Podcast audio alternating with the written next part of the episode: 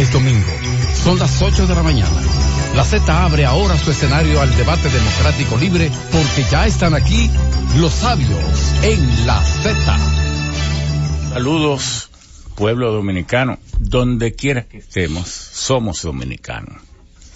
Hoy un nuevo día, un día hermoso, 12 de mayo del 2019.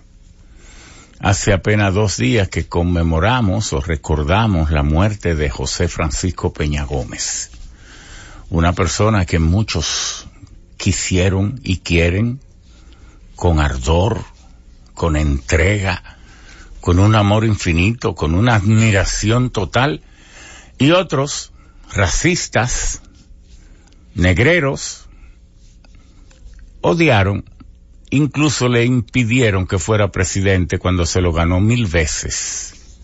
Por eso elevamos nuestros, nuestras oraciones, nuestra admiración a ese líder que vino en medio del misterio de la nada y mismo se fue.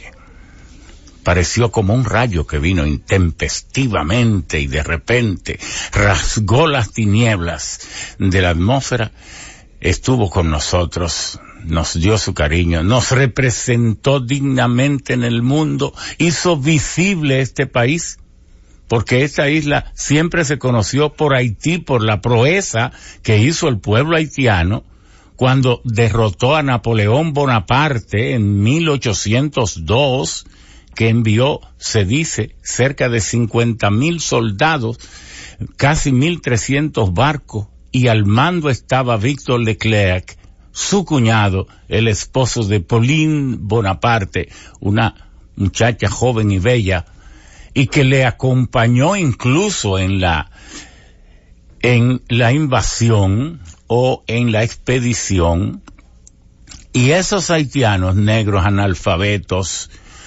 venidos en medio del, de los, de la atrocidad, desde África acá, derrotaron al más poderoso emperador que había conocido la historia. Solo Alejandro Magno había sido más grande, solo Gengis Khan había sido más grande. Y Haití lo derrotó y nació como la primera nación negra del mundo. Pero más grande, después Haití fue Alexandre Petion en 1816 supo que Bolívar estaba refugiado, enfermo y derrotado en Jamaica y lo mandó a buscar y le dijo, la independencia de América no se ha perdido.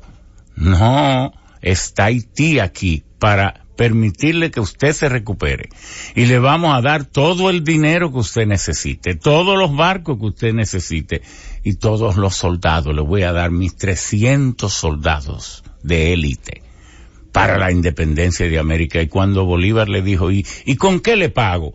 Le dijo, no, elimine la esclavitud en cada pueblo que usted vaya creando. Y solo con eso nos paga. ¿Y usted cree que eso no tiene valor en la historia? Lo que vivan odiando los haitianos, que se consuman con su odio. Pero la verdad histórica está por encima del odio y la maldad humana ese pueblo que está ahí, que fue primero que nosotros como república, nosotros vinimos 40 años después y se deshizo también esa república y tuvo que venir la restauración y Haití estaba ahí. Entonces, ¿qué usted tiene que hacer con otro pueblo que es tan pueblo como el suyo? Respetarlo, y desde luego que se apliquen las leyes, porque si hay demasiados haitianos aquí, es porque las autoridades dominicanas y los grupos de poder de este país quieren que estén aquí porque se benefician. Muchos militares macuteando. Les importa un bledo la patria lo que quieren es, los generales mandan a los demás soldados a que picoten y le lleven una parte y así es que han surgido. ¿Cómo es posible de que un general, ganando lo que gana aquí, vivan como millonarios? Eso, que se lo crea el que se lo quiera creer. Yo no me lo creo. Aunque sea mayor general, teniente general, general. Si es rico y no lo heredó y no lo hizo una empresa, se lo cogió de mala manera. Es así, funcionarios civiles igual y todo. Y este es un país que le han pervertido la moral tanto que ve eso como, a mí me dicen a veces, ¿y usted que ha ocupado tantos cargos y usted no es rico? Yo no se lo creo. Porque creen que todo el mundo es igual. Bueno, hoy van mis admiraciones a José Francisco Peña Gómez. El tema que hemos escogido para hoy es un tema extraordinariamente importante porque tiene que ver con el transporte. Y el transporte, sea terrestre, aéreo o acuático, naval, el transporte es como el sistema circulatorio que hace posible la dinamización de la vida en sociedad y que por tanto sustenta la producción y la terminación de la realización del acto de producción de riqueza. Eso es el transporte. Porque usted tiene una plantación bellísima de plátano, bella. Hasta que usted no la lleva al mercado, eso es lo que es un gasto, eso no es riqueza, por bella que sea. Esos plátanos tienen que ser cosechados, transportados al mercado y vendidos y cuando se venden usted completó la generación de riqueza.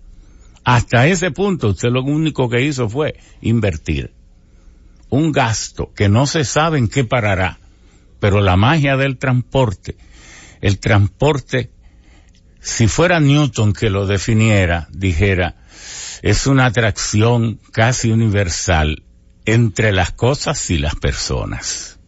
Porque el transporte transporta gente y transporta cosas. Y ahora, en esas rutas de pasajeros se transportan mensajes y hasta cartas de amor.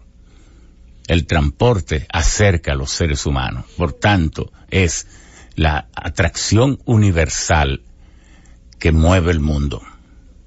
Pero el transporte necesita ser ordenado y regulado. Si no es así, el transporte es un desastre. Entonces el, el, transporte necesita infraestructura.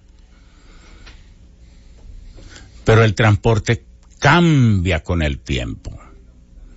Y los modos de transporte se van cambiando con la tecnología a lo largo de la historia.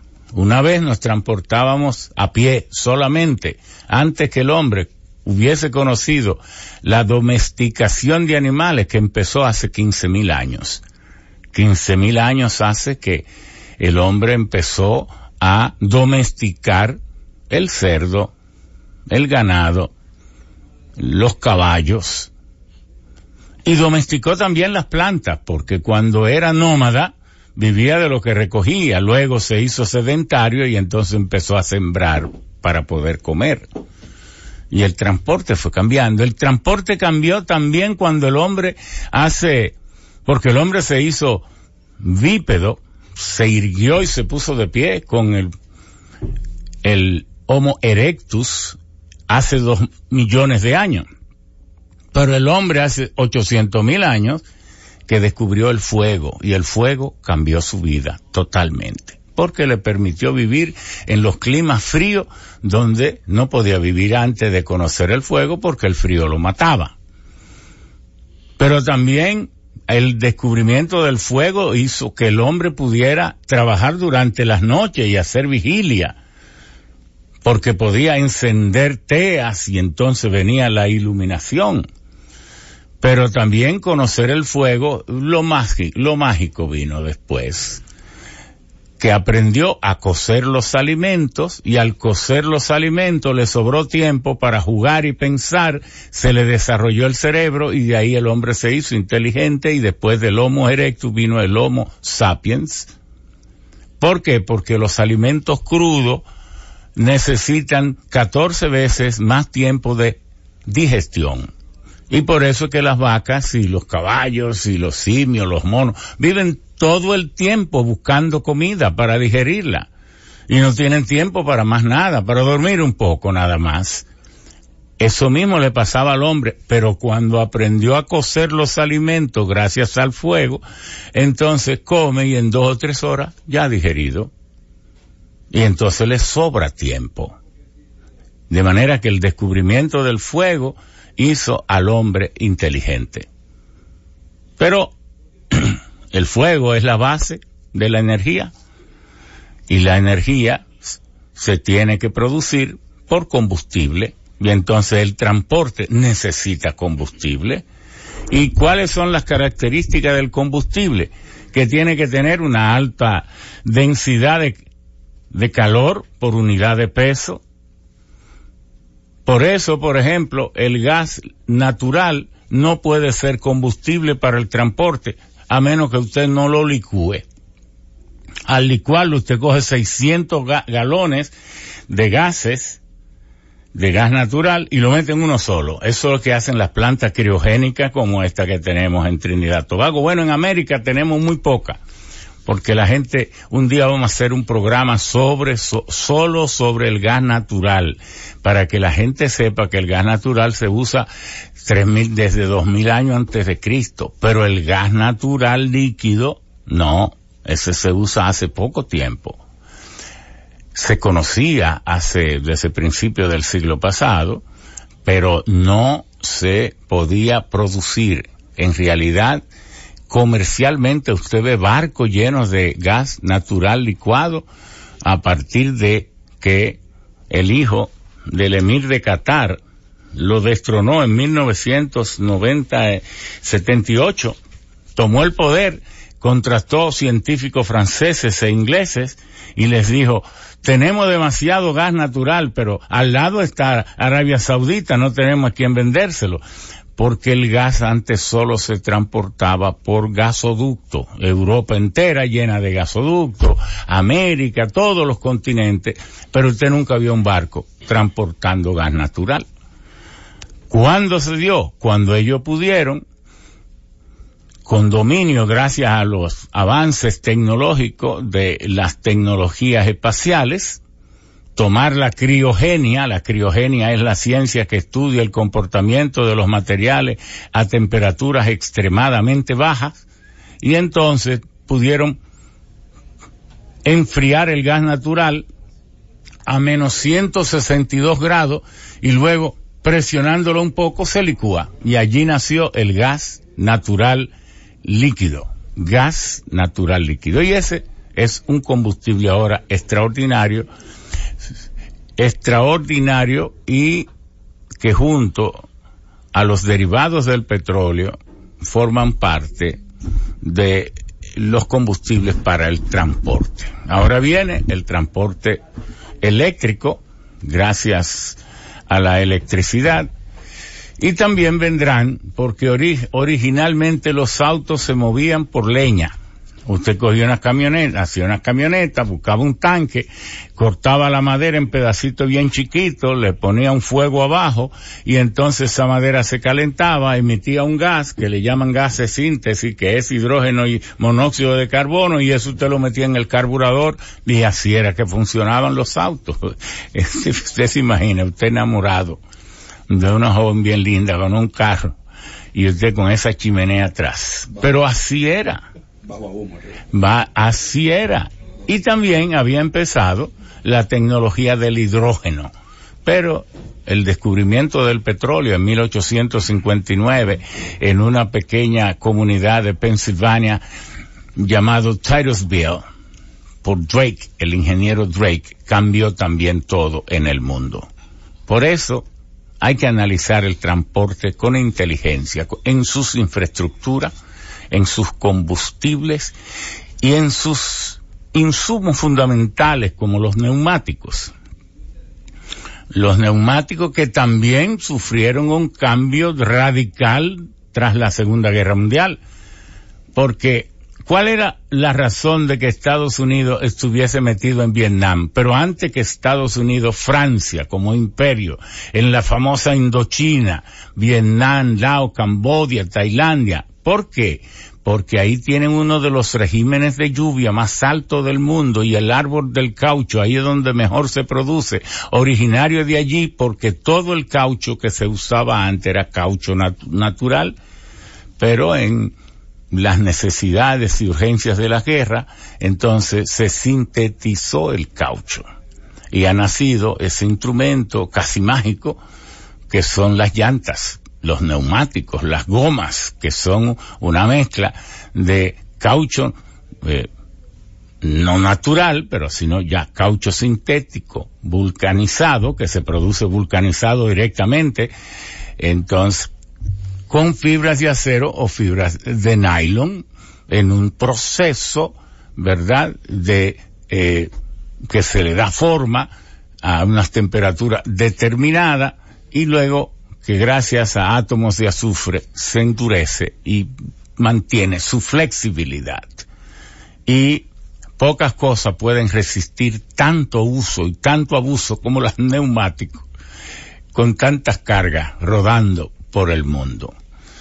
Bueno, hoy nos hemos propuesto hablar de todas estas cosas, nos hemos propuesto ver los pros y los contras, una serie de medidas que se han tomado, que algunas parecen, hay muchas personas que dicen, yo amo tanto el medio ambiente y quiero mi país tan limpio, que hasta puede cometer un disparate si usted no está bien enterado. ¿Cuál?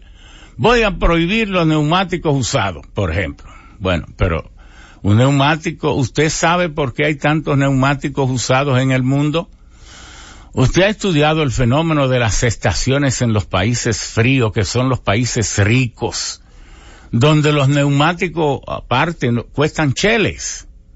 Y usted pasa, usted a veces va a comprarle eh, compota a las niñas, pero usted a un especial de neumático a cuatro por 220 dólares o por 90 dólares y usted se lo cambia de una vez, se lo cambian ahí mismo y usted deja los otros, pero además cuando viene el invierno, el invierno exige un tipo de neumático determinado, pero todo y eso, eso el gobierno no tiene ni que exigirlo, es que usted no se puede mover de su casa con un metro de nieve o medio metro de nieve con neumáticos normales.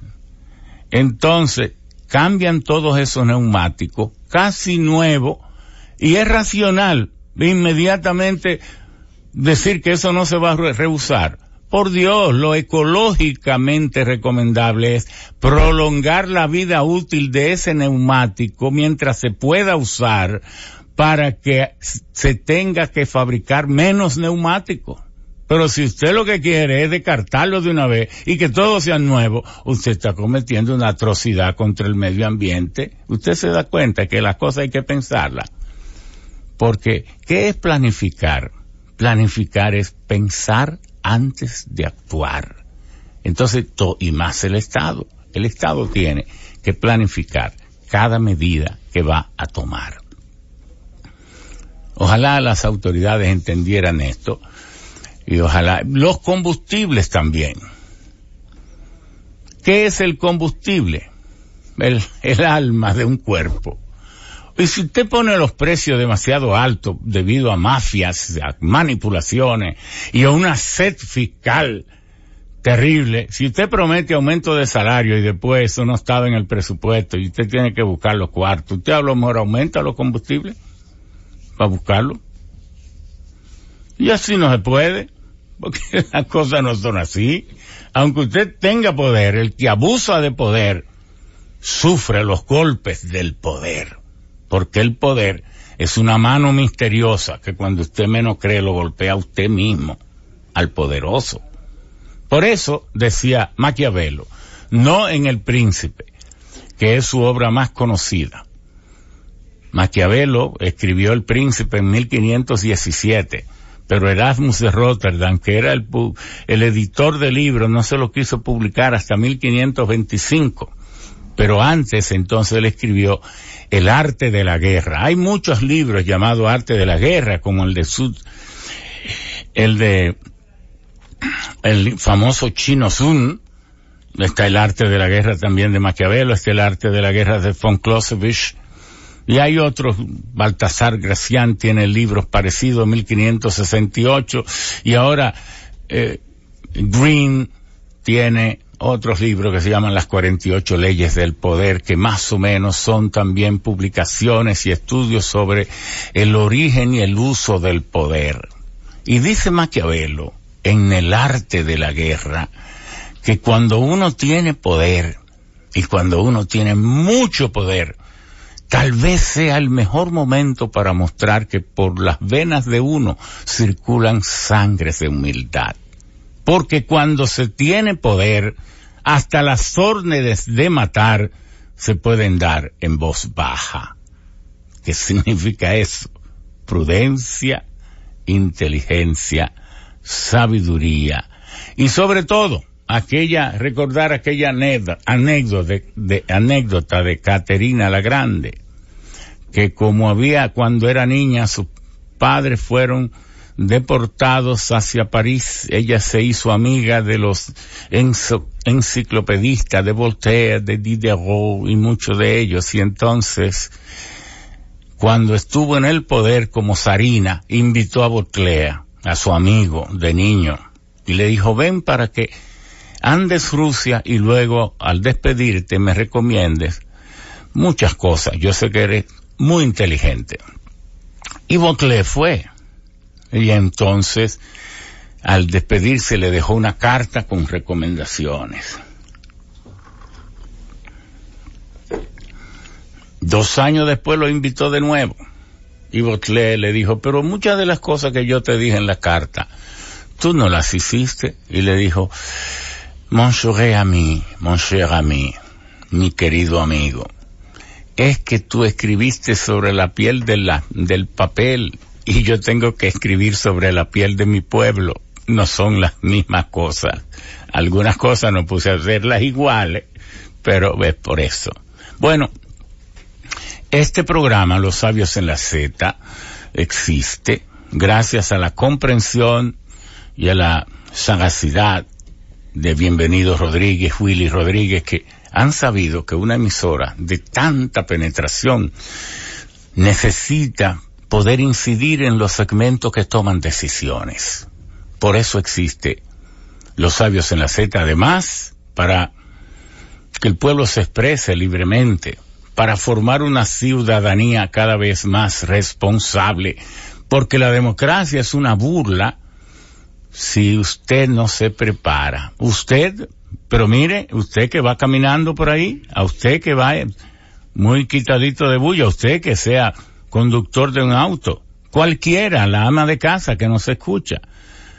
la democracia le da a usted la posibilidad de participar para codirigir su pueblo. Pero es si usted se prepara. Si no se prepara, usted no tendrá las adecuadas informaciones en el momento oportuno para poder decidir. Y entonces usted será como una hoja seca que cuando sople el viento la arrastra sin saber dónde va. Vamos a hacer una pausa y al retorno entraremos en transporte, combustible, neumático y regulación. Aquí en Los Sabios en la Z, en la Z 101. Están los sabios en la Z. Sigue los sabios en la Z. Hay que organizar un debate cuando uno va a hablar de temas que están tan relacionados unos con otros y que si no hay una precedencia lógica, silogismos claros para entender lo que es primero primero, lo que va después después, hasta entender el todo, entonces uno puede correr el riesgo de situarse en el abismo de crear más confusión. Por eso, hoy vamos a tratar de saber qué es el transporte, el transporte en todas sus versiones. No vamos a tratar el transporte aéreo, que tiene sus características propias, el marítimo, sino el terrestre. Y particularmente vamos a tratar el, como el terrestre se divide en tres partes, digo en dos partes, el transporte de seres humanos, de gente, y el transporte de carga. Bien, pero antes que todo eso, yo tengo un amigo que lo admiro por su valor, su talento, su acuciosidad y su entrega a los mejores intereses del país. Y nunca piensa, ¿qué voy a perder si digo esto que conviene a mi país? No, él lo dice y después lo piensa. Y ese es Esteban Rosario, que ahora tiene un nuevo libro, La CIA en la República Dominicana, que le voy a pedir que sea él mismo que lo presente. Esteban. Gracias, Ramón. Porque siempre me trasnocha, tú sabes. Gervasio, déjale sentar ahí, sí, para que. Sí, claro, tú vienes de madrugada de Santiago. Bueno, fíjate, Ramón, aquí se habla, este es un país que se, habla mucho de oído, ¿no? El caso de transporte es un caso de eso. Se habla mucho de transporte y mucha gente entiende o, no comprende realmente. Y siempre los choferes la acusan de ser los dueños del país, muchísimos adjetivos, y lo, no lo denigran, porque nadie conoce la importancia del transporte. Pasa con la CIA se habla mucho de la CIA, la Agencia Central de Inteligencia de los Estados Unidos y nunca nadie escribe sobre esa institución. Algunos ni quieren escribir para no perder la vida. Se, mencionan cosas así. Entonces ese es el primer libro orgánico dedicado exclusivamente en el país a la Agencia Central de Inteligencia, que eran realmente los que gobernaban el país a partir de 1961. Esteban Rosario nació el 2 de agosto de 1953 en Santiago. Estudió en las escuelas primarias J. Armando Bermúdez y Anacaona Almonte. Sus estudios secundarios fueron en los liceos Ulises Francisco Espaillat y Onésimo Jiménez entre 1969 y 1973, donde cursó su bachillerato en ciencias físicas, naturales y sociales. Estudió comunicación social en la UAS en el periodo 74-78 estudios especializados en ciencias políticas y comunicación del 78 al 79 en la misma UAS, inglés en el Instituto Cultural Dominico Americano y en el Instituto Superior de Idiomas en Santiago y Santo Domingo. He graduado de francés en la Alianza Francesa en Santiago, ha trabajado en los periódicos El Día, Ya y La Información en Santiago, también en los periódicos el Nuevo Diario, el Siglo, Hoy y el Nacional de ahora como periodista investigador en Santo Domingo. Fue profesor en el Departamento de Comunicación Social de la Universidad Tecnológica de Santiago UTESA durante unos este, seis años, trece años. En la actualidad produce el programa de televisión Detrás de la Noticia por Teleunión, Canal 16 de Santiago, que tiene 25 años en el, en el aire. Ha publicado los siguientes libros. La oligarquía de Santiago en 1988, Los dueños de la República Dominicana de 1989, La familia Bermúdez, Fortuna y Crisis 1990, Iglesia Católica y Oligarquía, apuntes sobre Iglesia Católica y Poder Político, del 92, el aporte del positivismo ostosiano al periodismo dominicano en 1993 en forma de ensayo, la quiebra bancaria en Santiago y Santo Domingo en 2006, la corrupción en los ayuntamientos de Santiago 2008, corrupción y privilegios empresariales 2012, la familia Vicini, el verdadero poder 2015, el saqueo de la República Dominicana en 2016 y ahora la CIA en la República Dominicana. Como se puede ver claramente, el hombre no tiene miedo. No, que va. Ejerciendo el verdadero periodismo. Es que hay un periodismo sea, de oído, que aquí la gente habla mucho y no investiga, no va a la fuente primaria. Como decía, entonces es un estudio sobre la CIA, cómo se infiltró en la policía y la dominó durante muchos años cómo se infiltró en los sindicatos, en los periódicos, los empresarios, cómo fundó instituciones como el Instituto Superior de Agricultura ISA, cómo fundó el Instituto Agrario Dominicano a través de la Agencia para el Desarrollo Internacional, la famosa USAID, como llaman ahora, que era la idea, Agencia para el Desarrollo Internacional, luego le, agregan el USAID. Y la CIA no puso a Trujillo porque no existía en ese No, pero ayudó a tumbarlo. de la peor manera. Sí, entonces la CIA fundó la Banda Colorada en 1970, que comenzó a funcionar en el 71. Y además eh, se llevó de paro, asesinó a 1.200 jóvenes de 1966 a 1978 durante los 12 años de Balaguer.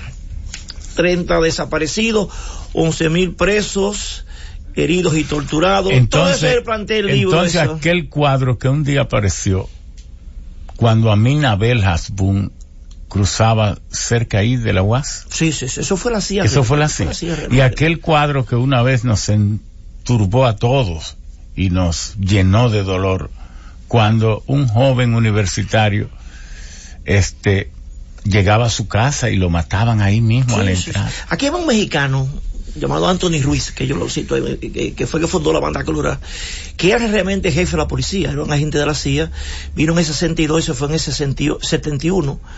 Ese Anthony Ruiz, que dirigía la Oficina de Seguridad Pública de la USAID, como dicen ahora, la USAID, eh, era con, con otros 14 agentes de la CIA quienes dirigían la Policía Nacional y identificaban a, lo- a los objetivos personales, ¿no? Y políticos para eliminarlo. Hacían un- una lista. Bueno, después del, del- del secuestro de Donna J. Crowley, se una lista. Otto Morales, a bien, a ver. Ese, El Moreno. el Mo- el Moreno. En ese año mataron 213 jóvenes. Uno prácticamente cada Y 40 todo en eso con la permisividad No, no, porque Balaguer- de Balaguer. Balaguer era quien dirigía la Entonces, orquesta. Si alguien aquí dice Balaguer es un- uno de los tres grandes líderes del país que ha hecho, que ayudó a construir la democracia, a lo mejor está diciendo No, que eso es mentira. una vil mentira. No, Fue uno de los hombres más negros y más Sí, sí, sí, lúgubres sí, y más terribles Aquí hay dos personajes que hay que que sonriendo se permitía la muerte y mandaba la Aquí hay muerte. dos personajes que hay que desmitificar. Antonio M. Barrera, perverso, uno de los individuos más perversos de este país. Es una cosa muy grande, participó en el asesinato de Trujillo. Pero después de ahí, es uno de los personajes más funestos que ha tenido la Cuando él dirigía la Rosario, que cogían 10 mil ¿Tú conoces toneladas ese caso? de mineral de sulfuro y lo metían a una planta que no podía tratarlo porque había sido diseñada para tratar óxidos.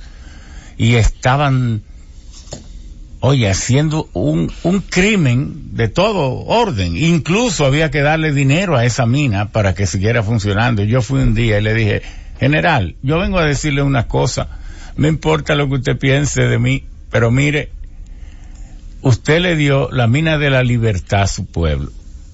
Y solo así se justifica que usted destruya una mina de oro. Mira, Porque lo que usted está haciendo aquí es un solemne disparate. Y vengo a decírselo hasta lleno de indignación. Cierre esta mina para entonces diseñar una planta adecuada de los sulfuros, porque a mire, a mí me ha costado muchos años andando por el mundo como persona un poco diestra en investigación. Le dije, mire, hay un proceso para poder tratar los sulfuros.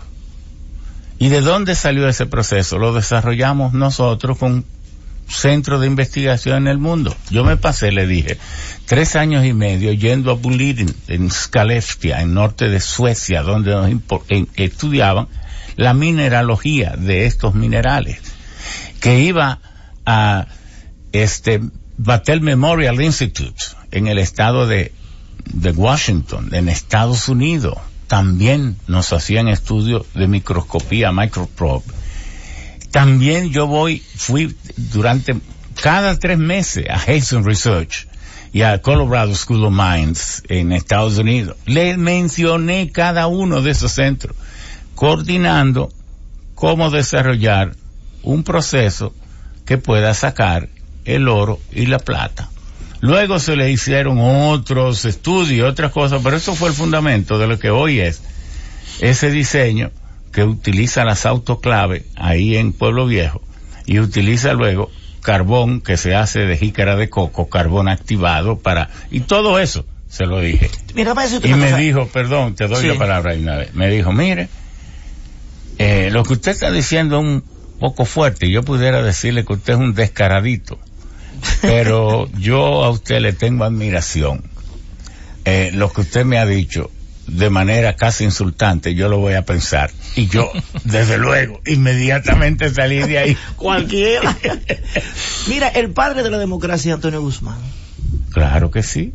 Ese mito que Balaguer, ¿qué democracia es No, no, pero nunca el Congreso aprobó eso de que Balaguer fuera padre de la democracia. Eso lo he oído, lo he oído decir, sí se llevó. Oralmente. No, sí se llevó esa resolución. Pasó que el Congreso había aprobado que Juan Bosch fuera declarado padre de la democracia, estando los PLDistas en minoría y los reformistas eran mayoría. Y sin embargo ellos votaron por eso. Y no es Juan Entonces luego, porque no, no, duró mucho tiempo. Está bien, pero luego volvió nosotros llevamos la de Peña Gómez declarándolo y entonces ellos también votaron. Entonces los reformistas, ni tonto ni perezoso, se aparecieron con otra para... Entonces yo mismo le dije a Eduardo Estrella, que está por ahí, yo le dije, no, pero eso, es, eso no puede ser, pues tú sabes que eso no puede ser. A él se le puede llamar gran maestro constructor, porque tampoco podemos negar lo que ha hecho, aunque lo haya hecho con dinero del Estado, porque alguien gobierna y el que gobierna a ese se le pega todo lo bueno y todo lo malo. Si es hábil, no se le pega lo malo y solo lo bueno. ¿Pero qué fue lo que hizo Balaguer? Balaguer no hizo nada. Es que el que dura 30 años, aunque sea letrina, todo lo construyó la Agencia para el Desarrollo Internacional. Ah, Ahí está, los documentos, ah, yo todo, todo. ¿Quién hizo la presenta? Bueno, fue Balaguer. Fue la idea que lo desarrolló, buscó el dinero, buscó lo técnico. ¿Quién hizo el Banco Popular? Los Mentira fue la idea al Banco Popular. Y la Elisa, la Ucamaima, porque aquí se había un banco en este país. Luis Crouch lo representaba. ellos tenían una idea, porque quien puso el dinero y trajo lo técnico fue la idea. Porque había un proyecto en los Estados Unidos para arbitrar otra Cuba. Invirtieron 300 millones de dólares de 62 a 65 y después de 65 a 70, invirtieron cerca de 2 mil millones de dólares, están ahí todos los datos. No, y permitieron... ¿Y quién dirige la idea? ¿Era la CIA? Claro, Alexander Pfeiffer era gente de la CIA. Claro, y después del 66 auspiciaron el éxodo de dominicanos a, Estados, Unidos, para construir la remesa que tenemos Precisamente. ¿Quién hizo a Metaldón? Fue la idea, no fue Balaguer. Entonces, toda esa falsedad, yo desmiento. ¿Pero quién se quedó con ella? Lovicini. Tú sabes la historia que se la regalaron se la regalaron. Sí, la Cama International y la ID le dan un préstamo a la de 10 millones de dólares. Con una condición que se la vendieran al sector privado. ¿Y cómo se la dieron? Mire, eso es suyo. Cuando usted produzca beneficios, con los beneficios usted la va a pagar. Por así hasta yo soy empresario. Tú puedes comprar, pero pregunta si comprar barrigol así. Exacto. Pregunta si lo pagaron. Ah, no lo pagaron. como los préstamos del FIDE, que nunca nadie lo pagó y las exoneraciones de 66. Entonces este pueblo ha sido usado, me perdonan el término, como condón para toda la riqueza que se están pavoneando por Mira, Ramón, el día que aquí se escriba la historia de 61, 78, las cárceles no van a poder, no cabrán. Porque la impunidad es lo que rige todo. Lo que ha pasado en este país con la manicera, con, con, muchísimas empresas que eran del Estado y las regalaron. Mire, Esteban, tenemos que venir a analizar eso nada más. Gracias. gracias, hermano. Cada dominicano que se duela por lo suyo, por este pequeño, estos 48.500 kilómetros cuadrados, por esta población, cada dominicano que como yo, una vez, cuando llegué a Estados Unidos, por primera vez, siendo casi un niño, escribí un poema que se llamaba Debo regresar apresuradamente. Nací en el lugar del mestizaje levante del mar y las estrellas, asistido por la esbeltez de las palmeras. Ahora me encuentro en el mismo corazón de la hidra donde no he venido como debo a cobrarle sus heridas. Mis coordenadas en espacio y tiempo 143 Street and Broadway 1968. Y he comprendido que debo regresar apresuradamente porque mi pueblo no habla este idioma, sus guitarras no son eléctricas y de sus atabales y juntas no brota la marihuana en humaredas. Antes debo regresar de que estos hombres altos con el color azul, con, el, con los ojos del color azul del cielo, lleguen a proponerle a mis infames gobernantes que puede ser rentable iniciar la exportación de la esbeltez de la palmera. Por eso debo regresar apresuradamente. Eso lo escribíamos entonces. Muchas gracias, Esteban. Bueno, vamos a hacer una pausa y seguimos. Están los sabios en la Z. Sigue los sabios en la Z. Bueno, aquí tenemos con nosotros como invitados especiales a Ricardo de los Santos, quien es el presidente de Fenatrado y también diputado ante el Congreso Nacional por la provincia Sánchez, Juan Sánchez Ramírez. También está con nosotros el diputado Rafael Arias, quien también aquí representa a Conatra. La también tenemos a representantes de las empresas distribuidoras de gomas usadas, Aivegu. Aquí tenemos a Edison de Peña, que está con nosotros. Tenemos también a, al señor Jorge eh, Porsanti, que también está en el negocio de las gomas usadas. Orlando Pérez, de Modesto Garajes, de la Asociación de Camioneros, tenemos a Ramón Torres, Ramón Torres, a don Gervasio de Santiago, y tenemos también al señor Junior. ¿Cuál es su nombre completo? Junior Pacheco. Junior Pacheco. ¿Usted es músico? Ah, pues entonces no es descendiente de, el, de Johnny Pacheco. Pues bien, vamos a solicitarle al presidente de FENATRADO, quien es la entidad eh, de propietarios de camiones, de esas patanas y de todo esto en el país y que ha venido sosteniendo eh, una polémica abierta con, debemos decir también que don Willy Rodríguez se encargó de invitar a Francesca de los Santos de Intrant, ojalá venga, que nos gustaría tenerla por acá, y invitar también al Ministerio de Industria, Comercio y MIPYME para el tema de los combustibles, ojalá también pudieran venir, o llamarnos para que cualquier concepto que aquí se emita pueda ser balanceado con opiniones este, diversas, Enriquez. Porque una vez recuerdo que cuando estudiábamos en Estados Unidos siempre veíamos un canal educativo, Canal 47, y tenían un programa llamado Plaza Sésame. Y en ese Plaza Sésame había un cántico muy bello que decía How beautiful it is. Qué lindo es. That we not, we are not the same. Que no somos iguales. Because from diversity, porque de la diversidad comes out the richness of life. De la diversidad emerge la riqueza de la vida. He's brown. Aquel es marrón. The other one is black, but that one is yellow. El otro es negro, pero ese amarillo, I'm, I'm white, yo soy blanco, but we all, pero entre todos, we conform the unity of life. Entre todos, hacemos la unidad de la vida. Y eso es la diversidad. De la diversidad viene la riqueza de la vida. Adelante.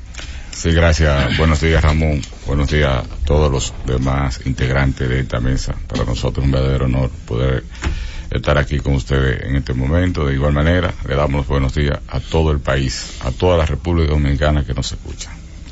Cuando hablamos de transporte, precisamente dos elementos fundamentales en el transporte siempre lo serán los neumáticos y el combustible que son los temas que vamos a tratar aquí hoy. Y los propios vehículos. Y los propios vehículos. Exacto. Entonces, si nosotros eh, nos retrotraemos a la historia, nos vamos a los tiempos primitivos y vemos cómo ha venido evolucionando el transporte, nos damos cuenta de que el hombre primitivo utilizaba su pierna para transportarse y los brazos para cargar. De ahí es que viene el descubrimiento de las ruedas, la domesticación de animales para, para, para la carga. En fin, y ha venido, ha venido evolucionando el transporte en este país. El primer vehículo de motor que llegó fue en 1905 a Puerto Plata. Ya para el 1906 llegó el segundo aquí a la capital. Es decir, de ahí venimos, de ahí tenemos que hablar también del primer tren de carga que hubo en República Dominicana, que enlazaba lo que es La Vega, Sánchez, Santiago. Fruto de eso, el primer banco comercial que se instaló prácticamente en este país fue en Sánchez, en National City Bank. Para allá, bueno, la primera huelga de transporte que hubo aquí fue en 1919, precisamente en ese transporte de carga. Oiga eso, ya se hablaba de huelga.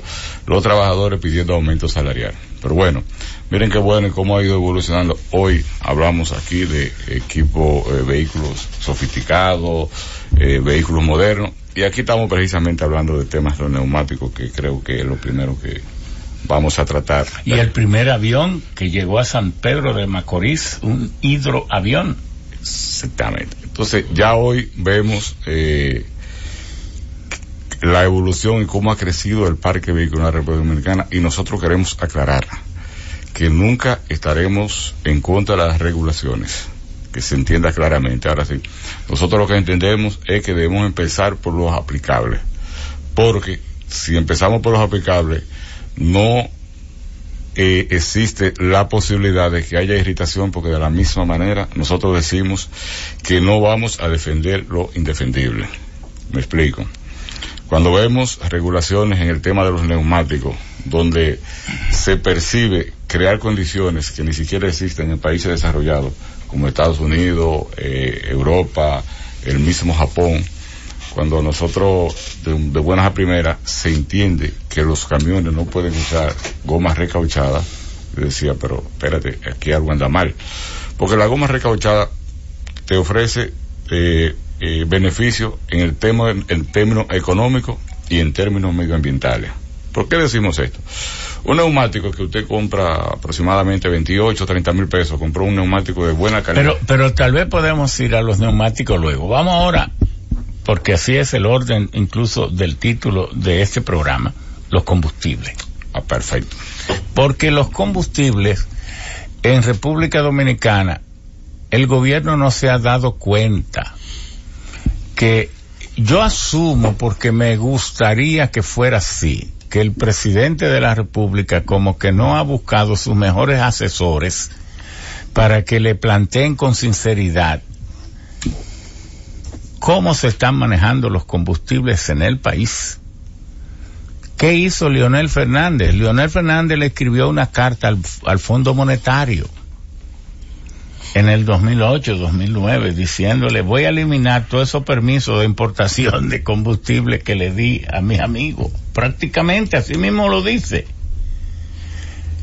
Entonces, un país donde los principales impuestos, los impuestos más directos y los impuestos que deberían ser, digamos, si pudiera ser, más sanos, son los impuestos a los combustibles, que esté plagado de permisos que se lo dieron a fulanito y de práctica de que yo importo tanto, que tengo tantos tanques allí, que alquilo para almacenar, que vengo, oiga, o que se le estén dando a los a la cadena de comercialización márgenes que no se corresponden con la realidad. Y entonces se vive acusando de que, que una ley, la ley 112-00, fue la que, cuando esa ley ha sido derogada de todas las maneras, desde el 2005, tan pronto llegó Leonel al poder, la varió y la cambió y le puso impuestos, más impuestos a todo.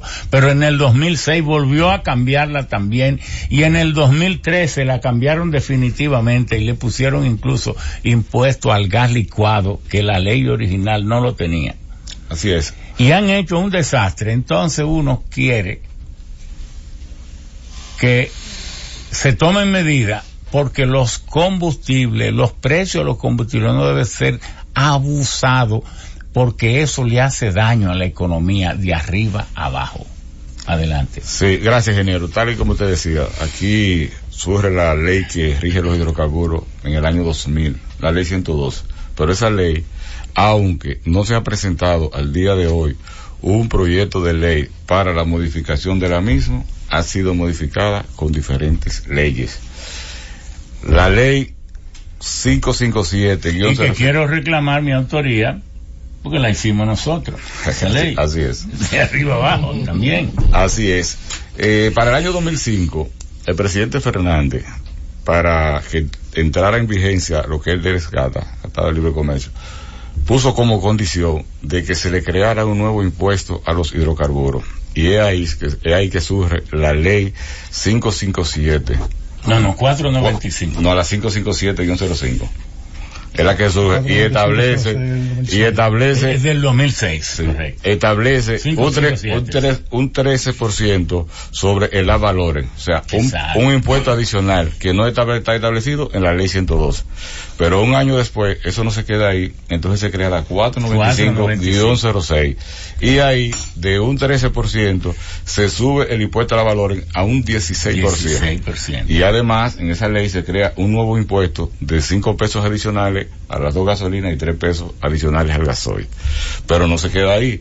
Ya para el año 2012, entonces se crea la ley 253-12 y ahí se, se, se, crea también un impuesto nuevo a los combustibles, que son aquellos famosos dos pesos que paga cada ciudadano. Y prácticamente se deroga la ley, claro, la 112, porque ahí entonces se pone, se parte de ese año y diciendo, y los precios serán estos de ahora en adelante.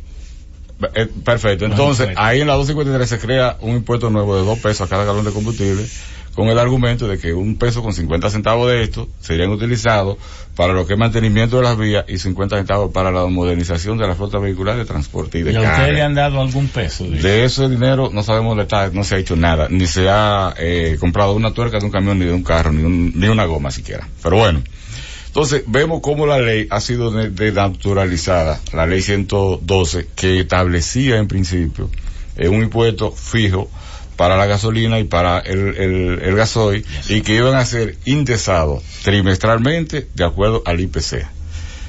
¿Qué ha traído como consecuencia? Que se han hecho todas estas estas leyes, eh, una con nombre de reforma tributaria, otra de fortalecimiento de recaudación del Estado, en fin, unos nombres que no tiene nada que ver con lo que era la ley 112, pero sí ya la ley 112 está prácticamente derogada porque la que la han sustituido son las que ya implementan los impuestos a los combustibles. Esto ha traído como consecuencia que en República Dominicana tenemos el combustible más caro de todos los países del área. Y es por esto que nosotros decimos. Confirmado por estudios que han hecho tanto ustedes como nosotros. Nosotros hemos hecho estudios, es tanto así que nosotros, con los países que, eh, que conformamos el Tratado de Libre Comercio, incluyendo eh, también a eh, Puerto Rico, Haití, nosotros sacamos el promedio de todos los países del área y en cuanto a la gasolina, nosotros estamos pagando aproximadamente 50 pesos el galón de gasolina más caro que el promedio de todo ello. Y cuando hablamos de gasoil, hablamos de aproximadamente 35 pesos más caros el galón del promedio. Entonces nosotros decimos, así cómo vamos a competir. Ahora bien, nosotros no hemos propuesto en ninguna ocasión, en ningún momento, de que se le eliminen los impuestos a los combustibles. No, no perdón, pero pedimos transparencia. Perdón, pero hay otra cosa. Si usted compara los márgenes de comercialización asignado a los distribuidores y a los detallistas, por ejemplo en Puerto Rico, en comparación con República Dominicana, eso da, eso llora la presencia de Dios. Y yo siempre corrijo y digo, nunca diga llora ante la presencia de Dios, como decimos los dominicanos. Pues estamos, entonces estamos acusando a Dios de indolente. El, la expresión es española y dice, llora la presencia de Dios. Es decir, que si Dios estuviera, hubiera intervenido. Es decir, llora la presencia de Dios. ¿Por qué? Porque aquí le han asignado para favorecer a los grupos de intermediarios porcentajes de ganancia, que, que no es solo los impuestos, no es que aquí el detallista, una compañía, de una marca de esa, en su oficina recibe la llamada de una estación en Sabana Grande de Boyá, que le dice, quiero 10 mil galones. Usted no lo va a creer. Por esa llamada se va a ganar 13, como 13 pesos con 99 3, 14 pesos para redondearlo y hacerlo mejor. 140 mil pesos. 140 mil pesos por esa llamada nada más y eso no le duele a nadie. Pero hay que decírselo al país para que el país lo sepa. Por solo mencionar eso, ¿eh? porque no quiero robarle el el turno a ustedes. Sí, no, gracias. Eh, de igual manera, Ramón, eh, esos márgenes de que lo que es de, por distribución y comercialización y transporte, porque donde yo mayor con mayor propiedad pudiera hablar que en el caso de ¿Cómo? ¿Te habla de, transporte de- también? de transporte. Se lo está encontrando mucho. ¿Usted lo haría más barato? Pero, Ramón, el pueblo dominicano paga 5 pesos con 68 centavos por el transporte de galón de combustible, no importa hacia dónde vaya. Es decir, una estación de combustible que se encuentre a 100, 200, 300, 500 metros de refinería, por un tanque, un tanque de 12 mil galones está cobrando alrededor de 69 mil pesos por el viaje. Cobra lo mismo a Jimaní, estamos claros, pero está demostrado que el 65% de los combustibles se consumen en la gran metrópoli. Claro. Es decir, que en esa parte también se le está cobrando al pueblo dominicano lo que no debe ¿Y pagar. por cuánto lo haría Fenatrado? Nosotros le hemos propuesto y le hemos demostrado que nosotros lo hacemos 2 pesos 68 centavos menos por galón, es decir, ¿Cómo? a 3 pesos. Es decir, casi 50% se ahorraría el pueblo dominicano no siendo nosotros haciendo ese transporte. Porque lo que se cobra por Pero eso sabe qué significa. Como en este país se transporta más o menos 1.400 millones de galones entre gasoil y gasolina y gas licuado, que un ahorro de 3 pesos representaría casi 4.200 millones que se le ahorraría a las costillas de los dominicanos. ¿Y por qué no le interesa eso a las autoridades? Eso, eso es solo por ese concepto. Es decir, y nosotros hemos siempre venido protestando el tema de los combustibles y no vamos a descansar porque nosotros entendemos que los viernes han sido escogidos para eh, los gobiernos llevar a cabo lo que es un presupuesto complementario sin pasar por el Congreso a través de los combustibles, porque los precios que le colocan también se lo colocan a, de acuerdo a las necesidades del gobierno. O sea, no hay los niveles de transparencia que nosotros exigimos. Por eso nosotros eh, hemos traído esta lucha campal y no nos vamos a detener porque nosotros lo que queremos es precisamente que el pueblo dominicano sepa lo que está pagando por cada galón de combustible, de dónde viene y hacia dónde va. Eh, las aplicaciones a las diferentes leyes en, lo en el tema de los combustibles es tan oscura que lo hemos pedido hasta a través del Congreso, a través, en mi condición de legislador, hemos sometido proyectos de presupuesto, un proyecto de resolución donde solicitamos que la Cámara de Diputados le solicite al Ministerio de Industria y Comercio que dé, que publique las informaciones que fundamentan los precios a los combustibles. Porque lo que queremos es transparencia. O sea, que tú me digas a mí, yo estoy pagando el, el precio del galón de gasoil a 185,20, pero ¿de dónde sale 185,20? Mira, tú me dices a mí que yo estoy comprando eh, en el mercado internacional a tantos dólares de barril. Entonces ahí tú me aplicas la famosa fórmula que ellos tienen establecido en el reglamento 307-01 y ahí está la famosa fórmula para determinar el precio de pared de importación. Esa fórmula a nosotros nos da Tiene siete factores. tiene siete factores de los cuales nosotros hemos dicho claramente que tres de ellos deben ser eliminados que no compartimos, que para nosotros no tienen razón de ser. Y si hablamos en detalle de esos siete factores, estamos hablando de que, de acuerdo a la PPI, es igual al FOB. Cuando hablamos del FOB, ya es el producto colocado en el barco. Entonces, más flete marítimo, nosotros entendemos que debe pagarse. Más seguro marítimo, también debe pagarse. Ahora, más OC, otro costo. Otra cosa. Nosotros te decimos, y no nos cansaremos de decir, eh, qué significa él. No, porque hay otro costo por administración de la ley. Sí. Gasto por Sí, administración. de- después de los C viene también el CB, o sea, comisión bancaria. Todo el que comercializa y, y importa combustible tiene que cubrir su costo bancario. Claro. Eso tú no se lo puedes cobrar también, aplicárselo a los combustibles. Entonces viene, eh, a partir de eso, el CMT, el costo por administración de la ley. Perdón, el costo para administración de, para mantenimiento de terminal. Mantenimiento. Mantenimiento de terminal. Entendemos que sí, que se debe, que tiene un costo. Ahora viene el último factor, que es el más irrisorio, el GAL, gasto por administración de la ley. Y nosotros le decimos, si todos los ministerios pudieran tener una ley, No la policía ajá, co- eh, cobrando por administrar la ley del orden público. exacto. Pero señor, y- eh, Pero- pero, pobre pueblo. Pero to- todos los ministerios están creados por ley, todos. Entonces nosotros decimos, si todos esos ministerios tuvieran una ley que le permitiera eh, cobrar para la administración de la misma, el presupuesto nacional de la nación no tendría razón de ser. Claro. Porque, la verdad, es decir, nosotros hemos visto cómo en el tema de los combustibles se ha manejado y se ha engañado constantemente al pueblo dominicano, tanto así, y se le ha ido tanto la mano, que no han podido aplicar hasta impuestos que, estable, que están establecidos por ley, como es eh, el, el reajuste trimestral de acuerdo al IPC. Desde el año 2015, la indexación, desde el año 2015 no se indexan los combustibles. Desde el año 2015 no son indexados, lo puedes buscar ahí en la misma publicación que ellos hacen semanalmente. Tiene el mismo precio original desde el año 2015 hasta el día de hoy. Es decir, estamos hablando de cuatro años que no han podido ser indexados porque se les fue tanto la mano colocándole impuestos y manejando la ley a como ellos entiendan. Y nosotros eh, seguimos sin entender cómo es posible que en ocasiones, porque para el precio de los combustibles tenemos que tomar una pregunta, Una pregunta, una pregunta. Después que ya hemos demostrado, y usted lo ha hecho excelentemente, la madeja de intrincadas complicaciones sobre el precio base de los combustibles, ya sean refinados aquí o importados.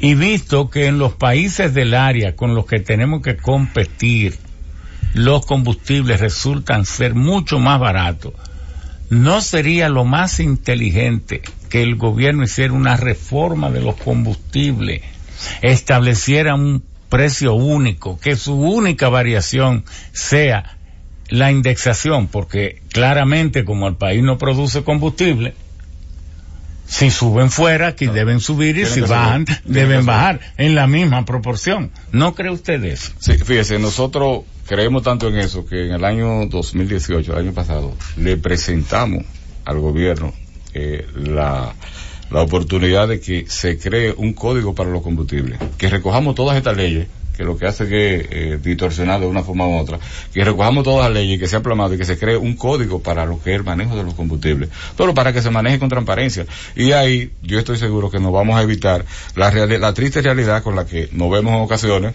que en un determinado momento, porque los precios de los combustibles tienen dos variables fundamentales, dos, dos elementos fundamentales que deben ser tomados en consideración, que es el precio del barril en el mercado internacional, el barril de petróleo y la tasa del dólar.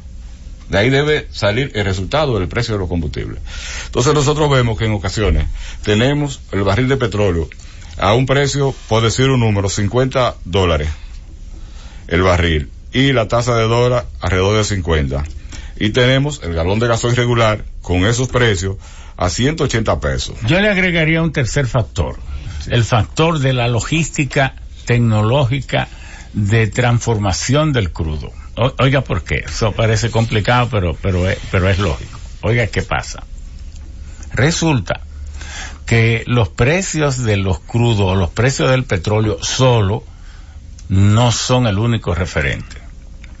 ¿Por qué? Porque,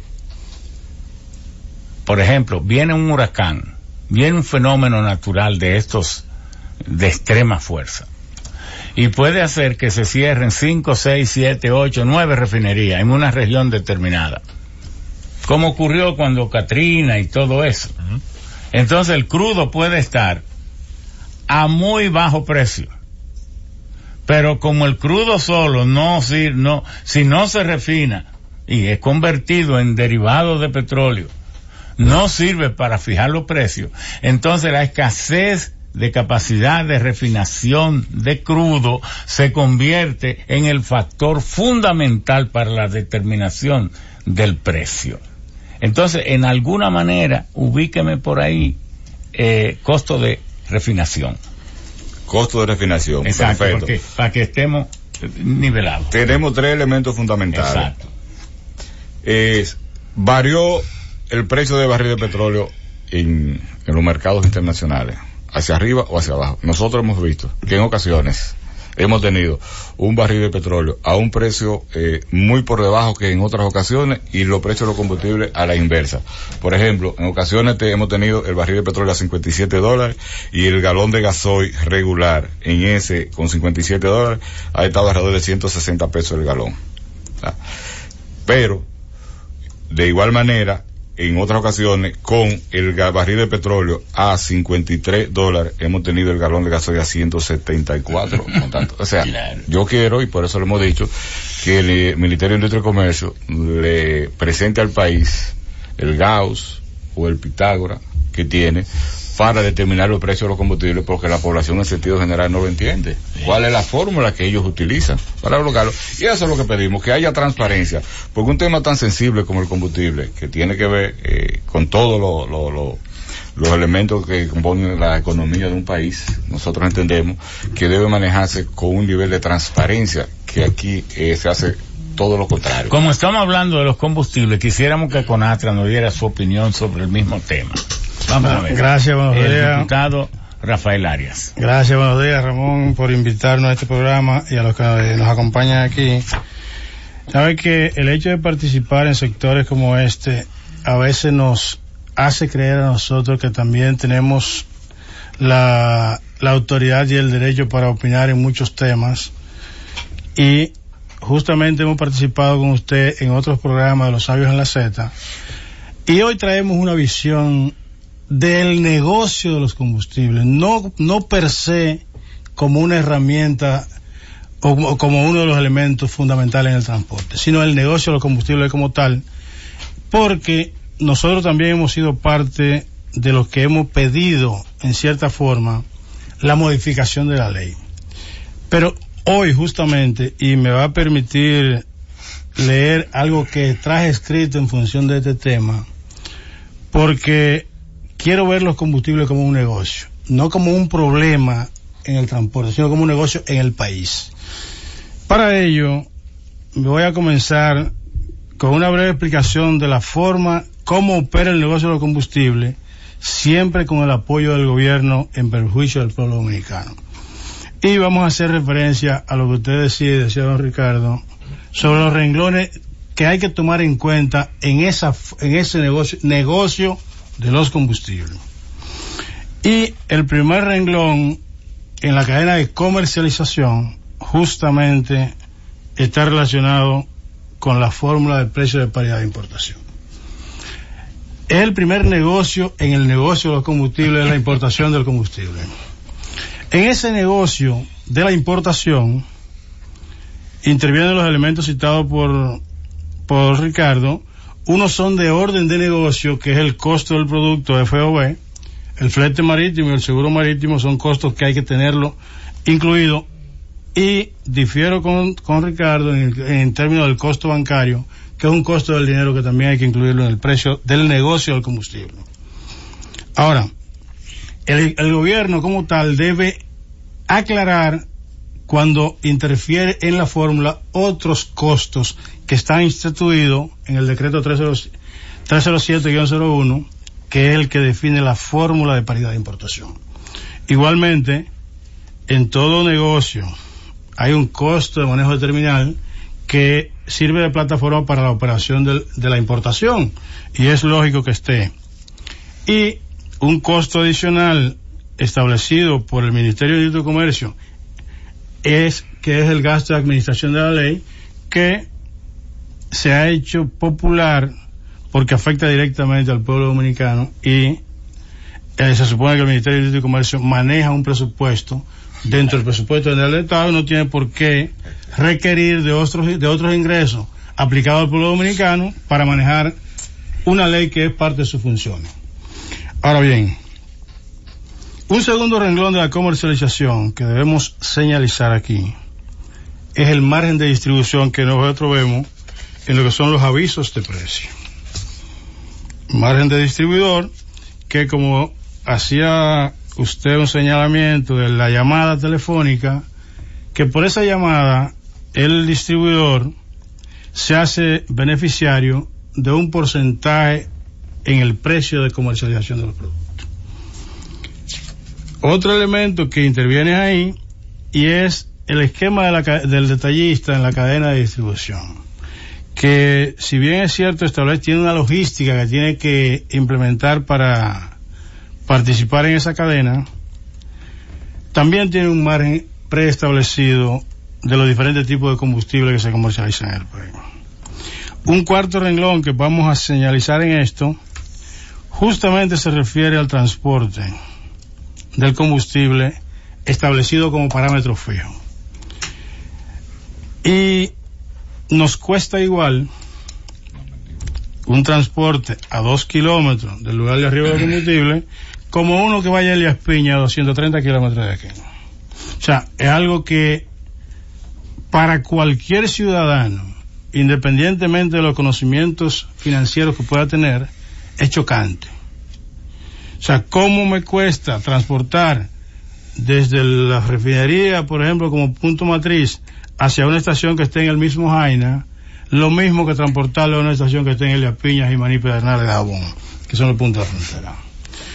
Pero, independientemente de eso, también la proporcionalidad en cuanto a la comercialización de los combustibles en las zonas urbanas y en las zonas rurales. O sea, ¿qué cantidad de combustible se transporta hacia Elías Piña, que es mi provincia, y qué cantidad de combustible se consume en la ciudad de Santo Domingo. No, en la zona metropolitana. O en la zona metropolitana de Santo Claro, Domingo.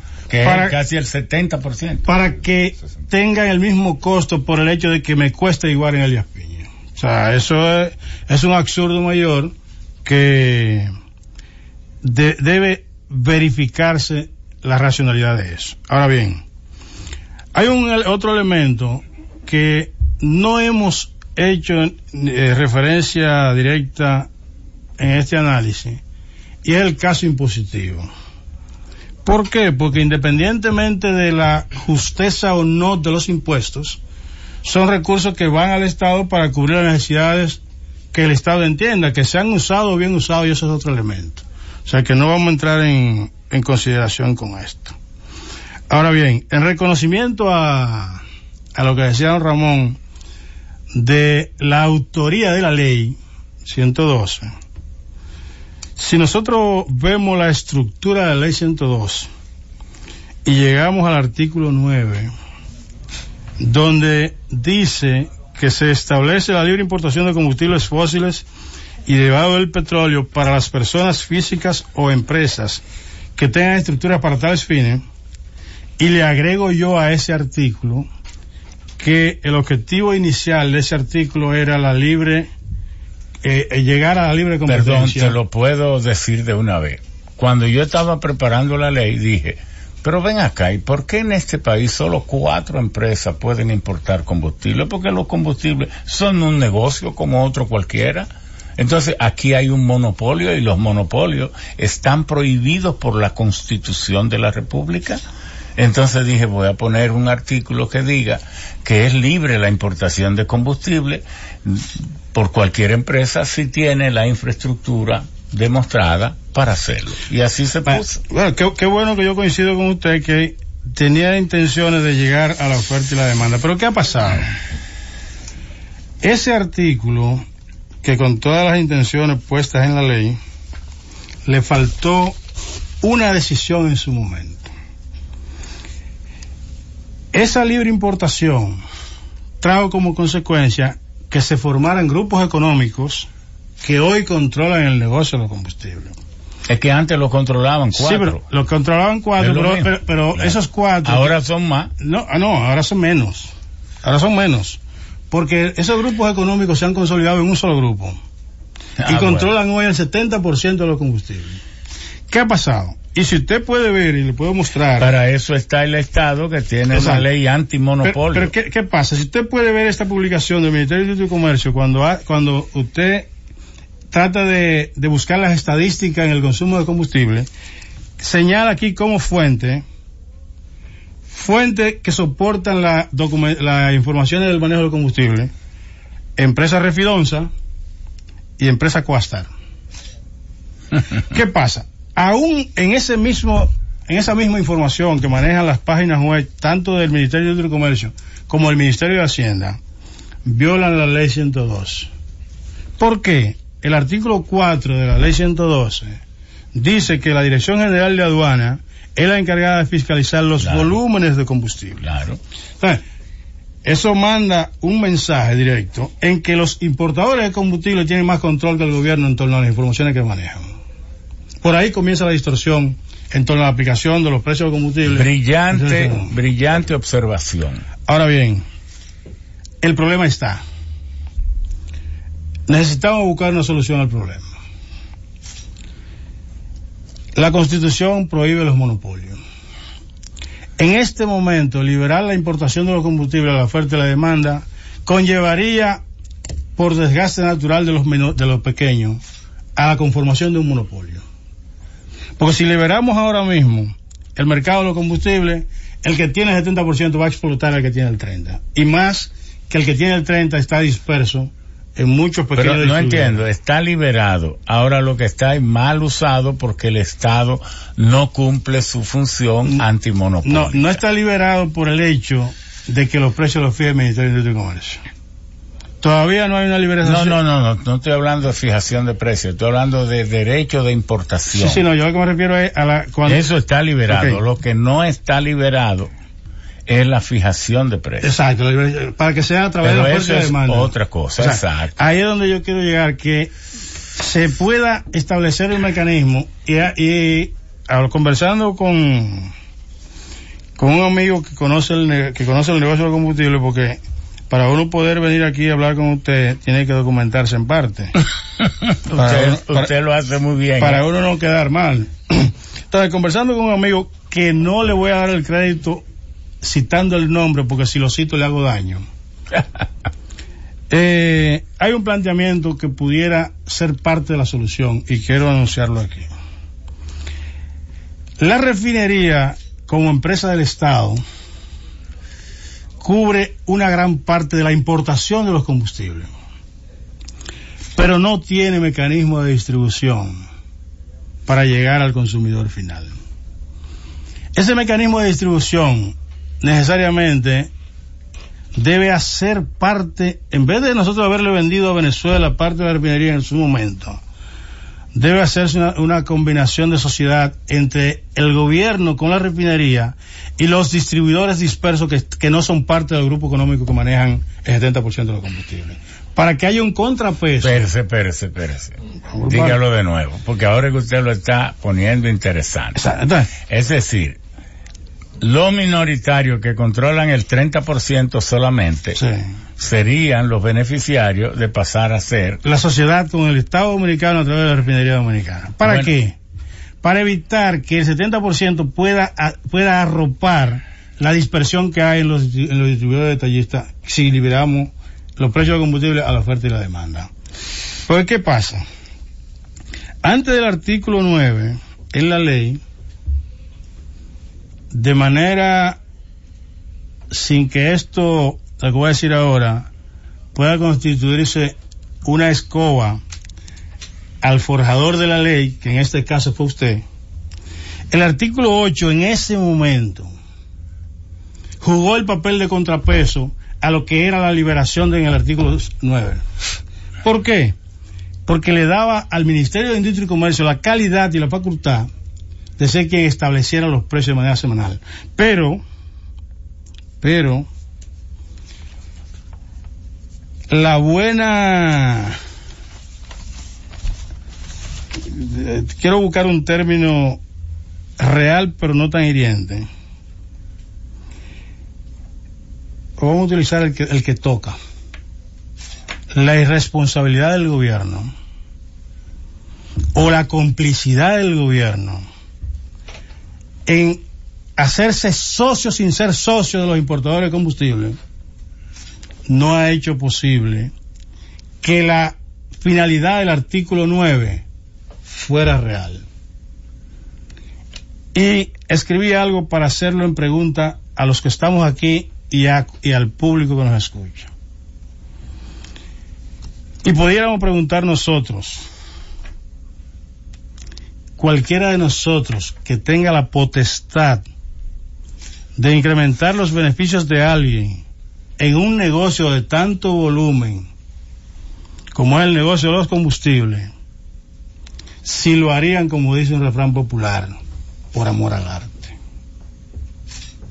Entonces, Esa- eso, esa es la pregunta madre. eso es lo que ha llevado que los gobiernos no hayan puesto en práctica lo que de manera inteligente se, instauró en la ley en el artículo 9, de llevar como proceso a que haya libre competencia entre oferta y demanda para establecer los precios de los combustibles reales. Porque hoy en día, ese artículo 8 ha dado pies a la emisión de resoluciones que sin ningún estudio técnico, sin ningún mecanismo financiero sustentable, hayan incrementado los precios del GAL por decisión administrativa, de los fletes por decisión administrativa, de manejo de terminal por decisiones administrativas y de los márgenes de distribución por, di- por- por decisión administrativa, otros costos por decisiones administrativas. Y eso es lo que hoy en día tiene los precios de los combustibles en el nivel que están, donde con una inversión de menos de 100 pesos por galón, los importadores que cubren la cadena de distribución, importación, distribución, detalle y transporte, tienen un margen de beneficio bruto de un 40%.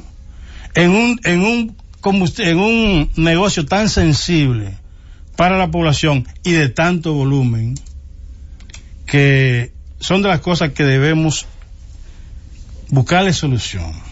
No es per se modificar la ley 102. Es Que ya, crear, que ya está modificada. Porque no, no, porque la ley 102 Ya es- no existe. No, no. Para los fines de precio y toda esa cosa no existe. No, la no. Existe pero- para pero- esos artículos que tú Co- correcto, que son lo que, que son lo que realmente Claro. sustentarían el negocio del Claro, combustible. claro. Porque los impuestos es algo que la, la han implementado en otras leyes, pero la fundamentación de, del negocio del combustible todavía está en la ley 102. En- está por eso hemos dicho, en cuanto a precios, ya la ley nada tiene que, Nada ver, tiene que ver. con precios. No, Ahora, no, en con- cuanto perdón, con a la- impuesto. En con cuanto a precios, impuesto, sí. con impuesto, Todavía tiene con que ver. impuesto, con impuesto.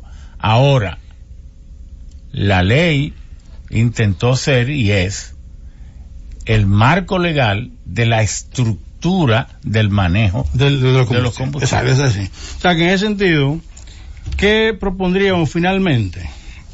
Lo que dijimos, que el Estado tiene que crear el mecanismo de competencia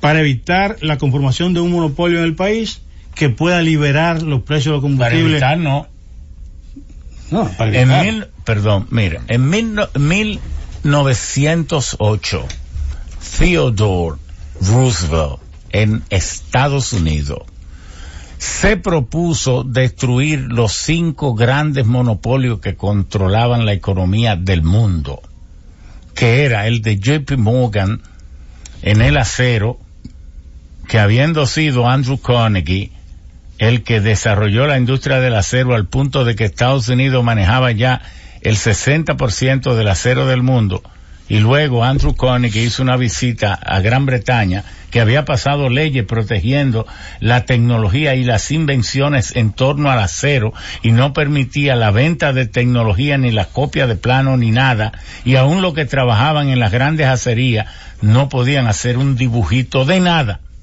Pero Andrew Carnegie fue y haciendo uso de amistades con una memoria impresionante, solo con visitar cinco acerías, copió los métodos de hacer acero de más alta tecnología, los memorizó, ese fue el método Bessemer, y cuando llegó a Estados Unidos, eh, revolucionó tanto el acero que luego al venderle a JP Morgan, que le dio el cheque más grande de la historia, que hoy serían como dos mil, que yo, cuántos millones de dólares un solo cheque, y le compró Andrew Carnegie todo, y pasó a ser él quien dominaba el 90-95% del acero del mundo. Entonces estaba JP Morgan, Andrew Carnegie, Cornelius Vanderbilt, que controlaba todos los ferrocarriles, este, estaba Henry Ford y Nelson y Rockefeller, los cinco. Entonces, Roosevelt se decidió, le voy a, destruir. Entonces, forzó a que Nelson Rockefeller, a que Rockefeller tuviera que vender, le desintegró la Standard Oil Company y se la rompió como en siete compañías. Y se lo digo, te voy a desbaratar. Tengo que liberar al pueblo norteamericano de tu monopolio. Eso hizo que Nelson Rockefeller pasara un año viajando de pueblo en pueblo, eso lo encuentran todo en internet, el que quiera, huyéndole a que lo atraparan en la justicia. Nelson de, de Rockefeller. Trae una decisión. Un, pero, ¿por qué lo estoy diciendo? El negocio del acero y cómo podía ser que el mundo entero estuviera a los pies de una sola persona. Pero ¿por qué? ¿Pero por qué? ¿Por qué esa maldad de Lucifer se puede decir? El negocio de los, no solo de los combustibles, de, el negocio, por ejemplo, bancario. Y él lo logró.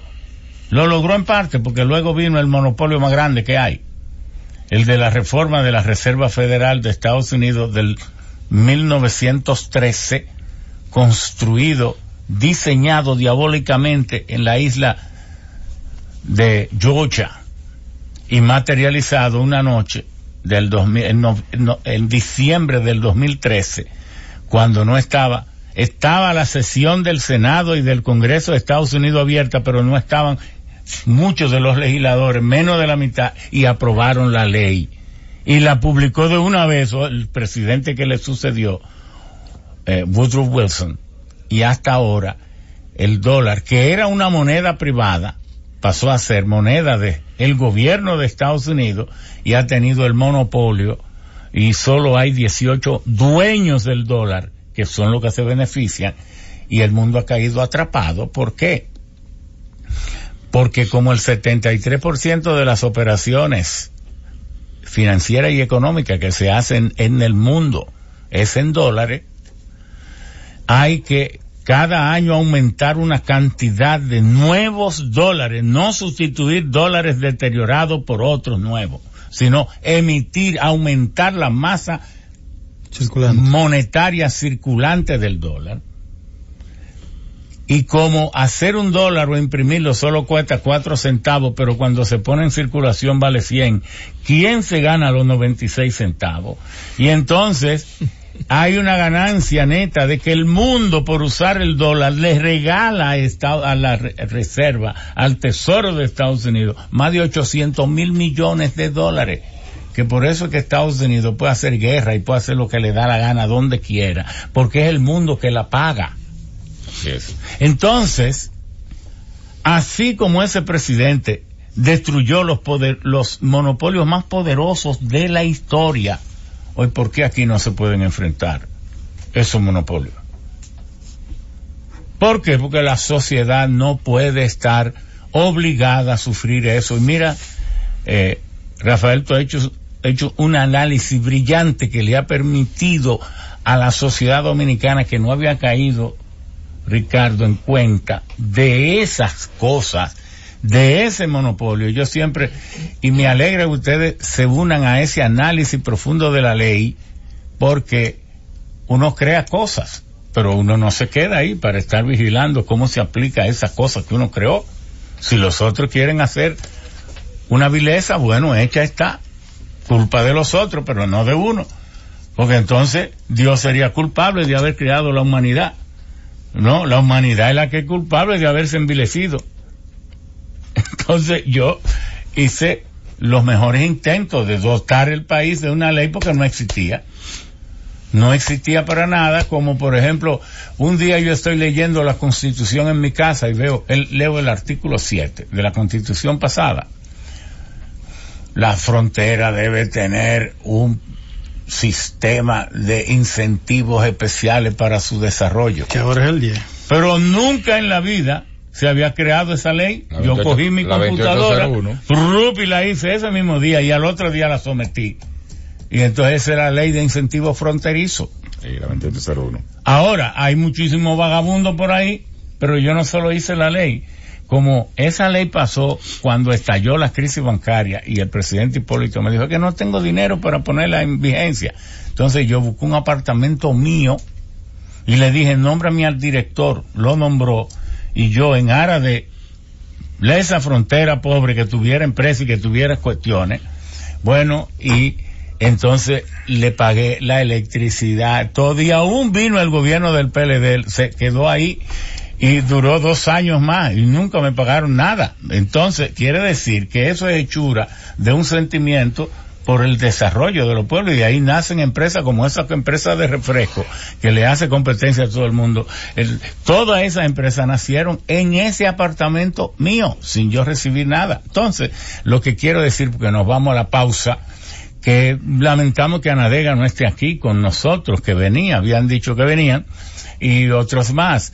Eh, pero no importa, yo creo que este análisis va muy bien, vamos ahora a entrar al análisis de los neumáticos y volveremos luego a redondear más sobre este tema de la ley. Sí, Ramón, porque de la, los impuestos. la ley y como la han querido interpretar, por eso es que nosotros lo que pedimos es transparencia, porque inmediatamente haya transparencia, todo eso. Y sale. ahora nosotros todo pedimos, nosotros pedimos una pausa. Están los sabios en la Z. Sigue los sabios en la Z. Bien, aquí tenemos ahora lo que estábamos reclamando, la presencia de Ana Vegas, en la presencia de su presidente Arnulfo Rivas y de Juan Ovalle, que es presidente de la región nordeste, que pueden también dar sus opiniones antes de que entren los importadores vendedores. Se dice que hay más de 2.700 empresas medianas y pequeñas que manejan el tema de los neumáticos usados, que ahora se pretende que es... eh, hay tantas cosas que se convierten como errores. Yo fui siempre un en contra de que se prohibiera de que la importación de vehículos aquí solo se permite si tiene hasta cinco años. Porque no queremos chatarra. ¿Y quién le ha dicho a usted que un vehículo de cinco años es chatarra? Chatarra es ese vehículo que se importa nuevo o usado y que por la pobreza del país la gente le saca el jugo y lo lleva en operación hasta 30 y, y 40 años. Pero la mentalidad estrecha de alguna gente les hace pensar que un vehículo de cinco años, si se importan vehículos de cinco años, eso va a incrementar la chatarra, no sabiendo que los nuevos también se van a hacer chatarra. Entonces privan, pero todo eso es tal vez por pagar favores de campaña de eh. importadores de vehículos nuevos. Claro. No es otra cosa. Es tan vulgar la actitud de algunos políticos que creen que la gente no se da cuenta. Entonces, porque, ¿y qué tiene de malo la edad promedio de los vehículos en las naciones de tecnologías originarias y de tecnología, de más alto nivel tecnológico? Es 17 años en Estados Unidos. ¿Quién le ha dicho a usted que todos los vehículos son nuevos? No, porque el vehículo ya, un vehículo, me dice mi mecánico, yo tengo una Land Cruiser del 2005 y ha pasado por todos los mecánicos y uno muy ocupado y me dice el último que tengo ahora, que era el, el mecánico de Jacinto Peinado. Me dice, don Ramón, pero su vehículo es nuevo. Me lo puso nuevo. Me dice, mire, un mecánico le quitó la bomba de vacío. Otro le hizo esto, otro le hizo esto. Y él, como con 40 mil pesos, me le puso todas esas cosas que otros le habían quitado. Y el vehículo me dice, ese vehículo está nuevo y le voy a hacer tal y cual cosa. Porque un vehículo que vale 160, 140 mil dólares, el fabricante sabe que tiene que construirlo para que acompañe a su dueño toda la vida. Pero es si le dan el mantenimiento adecuado. Entonces, en esta sociedad de consumismo, en que Estados Unidos vio al borde del fracaso por la mentalidad de que todos los años tenía que sacar un nuevo modelo del mismo auto, pero que los japoneses y los europeos se dieron cuenta que eso era absurdo y que lo lógico es cada 10 o cada 12 años, entonces nos llevó al borde del paroxismo por tener un vehículo nuevo. Cuando eso la, te la, tecnología de los vehículos básicamente no ha cambiado en los últimos 70 años. Lo que ha habido es nuevas adiciones, este, de, de decoración, de decoración. No, no solo de decoración, sino que son más electrónicos, ahora muy digitales, por ejemplo, en un vehículo de esos de alta tecnología, el 30% es fuerza bruta mecánica y el resto son los eh, son las cosas digitales.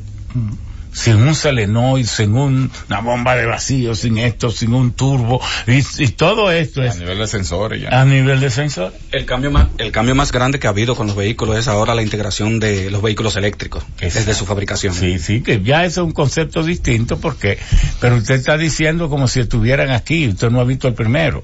Será el que vendrá porque Tesla está hablando que tiene mucho de eso y yo me pude montar en uno, pero fue en Madrid y aquí habrán, qué sé yo, algunos, pero hay que prepararse para las nuevas tecnologías, porque el cambio será dramático. Bueno, vengan los compañeros de, vamos a darle la oportunidad, luego venimos a analizar lo de los neumáticos, el presidente de Anadega para seguir con los combustibles, agotar el tema de combustible y luego entramos a los neumáticos. Muchas gracias, Erison Peña.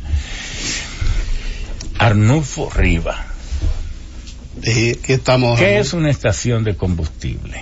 Bien, muchas gracias. Primero, darle los buenos días a todos estos distinguidos caballeros que se encuentran aquí y a usted muy especial con este programa que hemos visto que se ha mantenido de una manera muy profesional porque los temas que se tratan son muy profesionales aquí y darle la queja de que hacía un tiempo de prolongado de casi dos años que no me invitaban pero que estamos aquí, que siempre nos gusta participar. No, yo siempre lo invito. Pero le damos seguimiento. Usted como que cuando el tema está muy caliente le sacan el cuerpo. Sí. bueno, usted decía que es una estación de gasolina, bueno, o una estación de servicio. Nosotros lo bautizamos como una estación de servicio donde los consumidores de combustible y ahora yo le, le añadimos de energía porque debemos caminar hacia allá donde donde no es estación de servicio, se pueda proveer todo tipo de energía, la eléctrica que estábamos hablando ahora, también GLP, gas natural y combustible líquido, gasolina, gasoil y eso. Y el otro combustible, el ron. Exacto, sí. Donde nuestros usuarios, verdad, los consumidores. este es el único país donde las estaciones de servicio venden whisky y ron también en muchos sitios. Ah, totalmente absurdo. Y estando prohibido. Acuden ahí, ¿verdad?, a buscar sus necesidades de, de energía, vamos a decir así, de energía para motorizar su vehículo. Bien, don Ramón como el tema está pautado en el día de hoy, tal como la invitación que había recibido por parte suya. No, lo que queremos, para ponerle más fácil después de usted, amablemente definirnos lo que es una estación de servicio. El tema es, don Ricardo hacía un análisis brillante y también Rafael Aria que mantuvo el mismo nivel de aporte y brillantez sobre los combustibles los márgenes de comercialización sea tal vez un tema engorroso para usted, pero yo no lo creo, porque al analizar la distribución de los márgenes de comercialización, el detallista lo que recibe como 24 pesos por galón. Menos. siempre que no se 21 la Sí, y entonces el distribuidor sentado en una oficina. 14. 14 prácticamente. Solo factura. Entonces, solo factura. Sí, aquí tienes, Rafael me está dando el aviso del ministerio para ser preciso que el pueblo lo oiga con... Correcto. Eh, por ejemplo, la gasolina premium. Precio eh, de paridad de importación 113, porque son 112,72. Ley 113, 112.00, 71,85. La ley 495 ad valorem 16%, 1804, pero que la ley 495 sustituyó la 557. Sí. Correcto. Correcto. ahí debe, ser una observación, no la ley 112. Es la 253.12 que es la que está aplicando. Cambió eso también, exactamente. De manera que el ministerio escuche eso, para que lo corrija. Entonces, el distribuidor, oiga eso, 13,92 sentado en una oficina. Vuelvo y digo, en Vallaguana una estación recibe, eh, necesita combustible, llama, mándeme un tanquero de 10 mil galones y el distribuidor, por recibir esa llamada y ordenar que se mande, pueblo dominicano, ¿cuánto que va a recibir? Ciento, eh, 140 mil pesos. 140 mil pesos por esa llamada. Pero el pobre detallista, que se puede decir pobre, porque tiene todos los costos encima. Y el que almacena. El que almacena, el que es impactado por la evaporación, etcétera, etcétera, etcétera. 21,90. El otro recibe como el 70% sentado en su oficina Por una llamada. por una llamada. ¿Y qué enllavismo puede haber entre el los funcionarios y los distribuidores, do- los detallistas, di- di- perdón, distribuidores para que eso exista? Don Ramón, a, a los 140 mil pesos agregué los, los 56 mil 800 del transporte. transporte? Hay entonces 5,68 que pagan por los 10 mil galones, aunque sea en el patio de la refinería. 56 mil. Casi 200 mil pesos. ¿Es eso justo? Dígamelo usted, presidente. Bien, queremos, don Ramón, para caer ahí brevemente, también puntualizarle, y como decían, ya lo de la ley 112.00, eso es letra muerta, porque fue sustituido para 253.12, y que también Por cinco leyes. Sí, por cinco leyes, que también es letra muerta y deben de derogarla. ¿Por qué? Porque el espíritu inicial, y usted fue uno de los labradores y trabajadores de la ley 112.00, que estuvo muy bien elaborada y muy bien estructurada, era precisamente que despolitizar el precio de los combustibles, eso que el gobierno eh, tenía que verse cada cierto tiempo a hacer ajustes y la población generaba la revuelta que todos conocemos. Pero, Oye, pa- en aras de que el pueblo sepa la verdad de eso que usted dice, eh, Leonel Fernández anunció que iba a visitar a Peña Gómez en Miami, que estaba muy enfermo. conozco esa historia. sí. Nosotros, como éramos senadores, nos fuimos dos días antes por si nuestro líder enfermo necesitaba cualquier información o auxilio eh, a consecuencia de la visita del presidente de la República. Entonces, cuando el presidente va, le dice al líder, a Peña, eh, doctor, una cosa en que usted y yo debemos colaborar en beneficio del país es que no haya, cuando aumenten los precios del petróleo a nivel internacional, eh, problemas, protestas, ni heridos, ni mucho menos muertos. Pongámonos de acuerdo en eso. Le dice Peña, yo estoy totalmente de acuerdo. Y eso lo hemos conversado con mis equipos varias veces. Entonces le dice, ¿usted cree que sería posible que eh, el ingeniero Albuquerque, que tiene una formación, etcétera, etcétera, este, pudiera hacer eso? O, o su equipo. Le dijo, no, con mucho gusto. Eh, ingeniero, eh, por favor, prepare eso de una vez. Entonces le digo yo al presidente, para un poco, porque también somos humanos. Correcto. Le digo, presidente, ¿a qué hora se va usted hoy de aquí? Me dice, a las nueve de la noche. Digo yo, a las seis le puedo llevar el proyecto de ley hecho. Entonces, me dice, ¿el qué? Yo ahí mismo en el hotel lo hice y se lo llevé. Entonces él lo sometió. Pero obviamente nuestros senadores, que éramos mayoría, heridos en el alma por la muerte de Peña y, y, y, y- y varias cosas más, y cómo le quitaron el poder, hubo una sublevación, nosotros, ni, ni se conoció el proyecto. El presidente era amable Ariti Castro, porque todavía estaban aliados, reformistas, Correcto. Ahora, el 16 de agosto del 1998, nosotros llegamos como presidente de el Senado. Y entonces, en el 2000 llega el presidente Mejía como presidente de la República. Entonces yo me le acerco y le digo, presidente, mire, pasó esto y esto y esto, y aquí está este proyecto de ley que está en latente. Debemos retomarlo porque los principios en que se basa son válidos todos. No debe haber problema porque si bajan, bajan y si suben, suben. Y el presidente me dijo, sí, sí, sí, sí. Don Hipólito me dijo, sí, sí, sí, que eso se apruebe de una vez. Entonces yo dije, bueno, presidente, entonces sométalo de nuevo para, para que tenga su apoyo y, y todos nos pongamos. Y así fue que surgió eso. De manera que gracias por usted decir que la idea fue despolitizar el tema de los combustibles porque usted ha dado en la diana fue exactamente así. Sí. Y conocíamos, Ramón, esa historia que usted nos narra sobre el proceso de aprobación de la ley y la reunión con el líder Peña Gómez y el doctor Fernández. Pero como le decíamos, fue con la idea de politizar el precio, pero hoy en día vemos que está totalmente politizado. Esa ley de hidrocarburos, la ley 112, que ahora es la 253, se juega con ella y los precios toda la población sabe y el gobierno ha perdido la credibilidad en la fijación de precios de que no es así. Se usa a discreción y al antojo de las autoridades del Ministerio de Industria y Comercio cuando ellos entienden lo que deben hacer y lo que no deben hacer y la usan y fijan los precios a su mejor conveniencia. Y esto ha llevado que entendemos que se está protegiendo, como hemos dicho, un mercado informal paralelo donde este mismo manejo de la ley impide que, los, que los precios mercado informal Negro y paralelo. negro Sí. y legal. correcto que se comercializa combustible a nuestro alrededor de las estaciones formales mucho más que el combustible que se está comercializando por el mercado formal.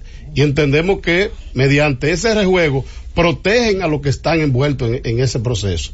Y por eso le decimos que el espíritu que fue despolitizar está más politizada que nunca eh, hoy en día el precio de, de- de los combustibles. Yo me semanales. quedé absorto. Yo iba para este Elías Piña hace como un mes y medio. Ay, no me avisó. No, porque yo iba a ver aguacate. sí, entonces, no, usted es mi hermano y yo jamás voy a ir por ahí sin llamarlo O sea, usted. Sí, eso es así. Pero lo que quiero decir es que me dice, como se consume mucho combustible y nosotros íbamos cruzando Asua, uno de mis asistentes tiene amigos por ahí y viene y me dice, mire, no le hemos echado todavía el gasoil a la jipeta. Y yo le dije, ¿y qué tú quieres? No, no se lo echemos en la bomba porque nosotros podemos comprar allí, pero en la parte de atrás de una estación de gasolina. Sí. Yo dije, ¿y cómo puede ser? Digo, no, pero además el de nosotros es gasoil premium. No, ellos lo venden también. Lo que le estoy diciendo, quiera. un mercado paralelo. Yo dije, pero ¿cómo? Digo, pero ven, llévame. Sí. Y entonces me llevaron y yo entré, di la vuelta y yo dije, no, pero, pero ¿y en qué país vivimos? Uno haciendo el esfuerzo, luchando, sacrificándose y entonces esto vuelto un relajo. No puede ser. Bueno, el Ministerio de Industria y Comercio le preguntaba a Nadega que le dijera quiénes son los funcionarios que están envueltos. Y ahí usted lo oye. A usted le estaban vendiendo y esos tanques adicionales que hay que lo autorizado es el Ministerio de Industria y Comercio. O sea que esa pregunta sale como si fueran un cuadro de comedia. Y en aras de corregir ese... Y yo quiero creer que no, porque ese Nelson Toca, que fuimos compañeros de estudio en la Universidad de Kansas, él estudiando arquitectura y yo ingeniería química. Y el que dirige la- el tema de los combustibles, el director, eh, fue también mi compañero. Yo quiero pensar que esas cosas se hacen al margen de Ya ellas, no porque ahí, esas ya- ya no cosas... ¿Quién? Yo ya no estamos. Eh, Ramón, Cruz. Cruz. No, no, No, está.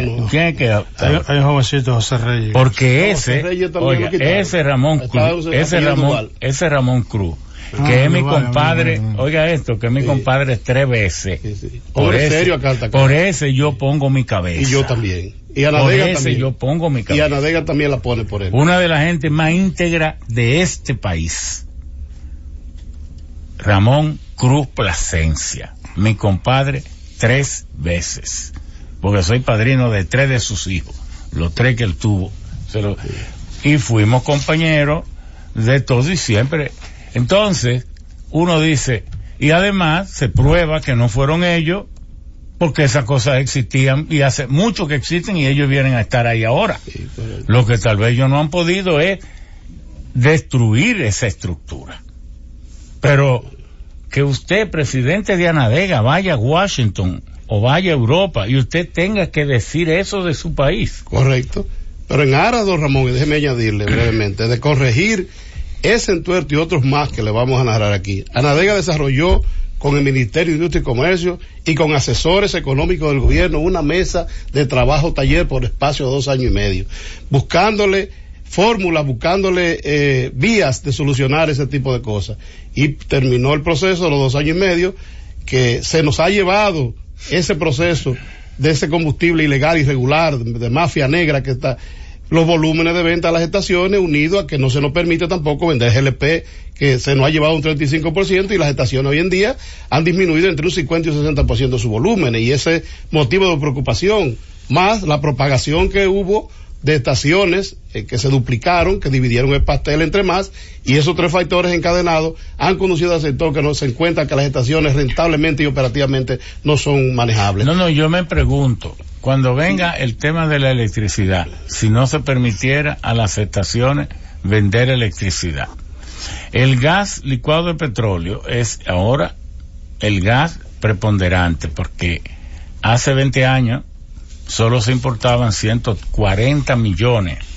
Ahora son 500 millones. Correcto. La gasolina, que eran 400, ha bajado a 290. A 200 y pico, sí. 280, 290. Sumando las dos. Y algo extraño, el 40% es premium. Sí. Pero se debe a que aquí hay como, aquí hay dos millones de motores, pero motor, motoconchita hay como 850 mil y cada día trabajan cerca de 600 mil que consumen aproximadamente un galón. Y todos los motoconchistas lo que usan gasolina premium.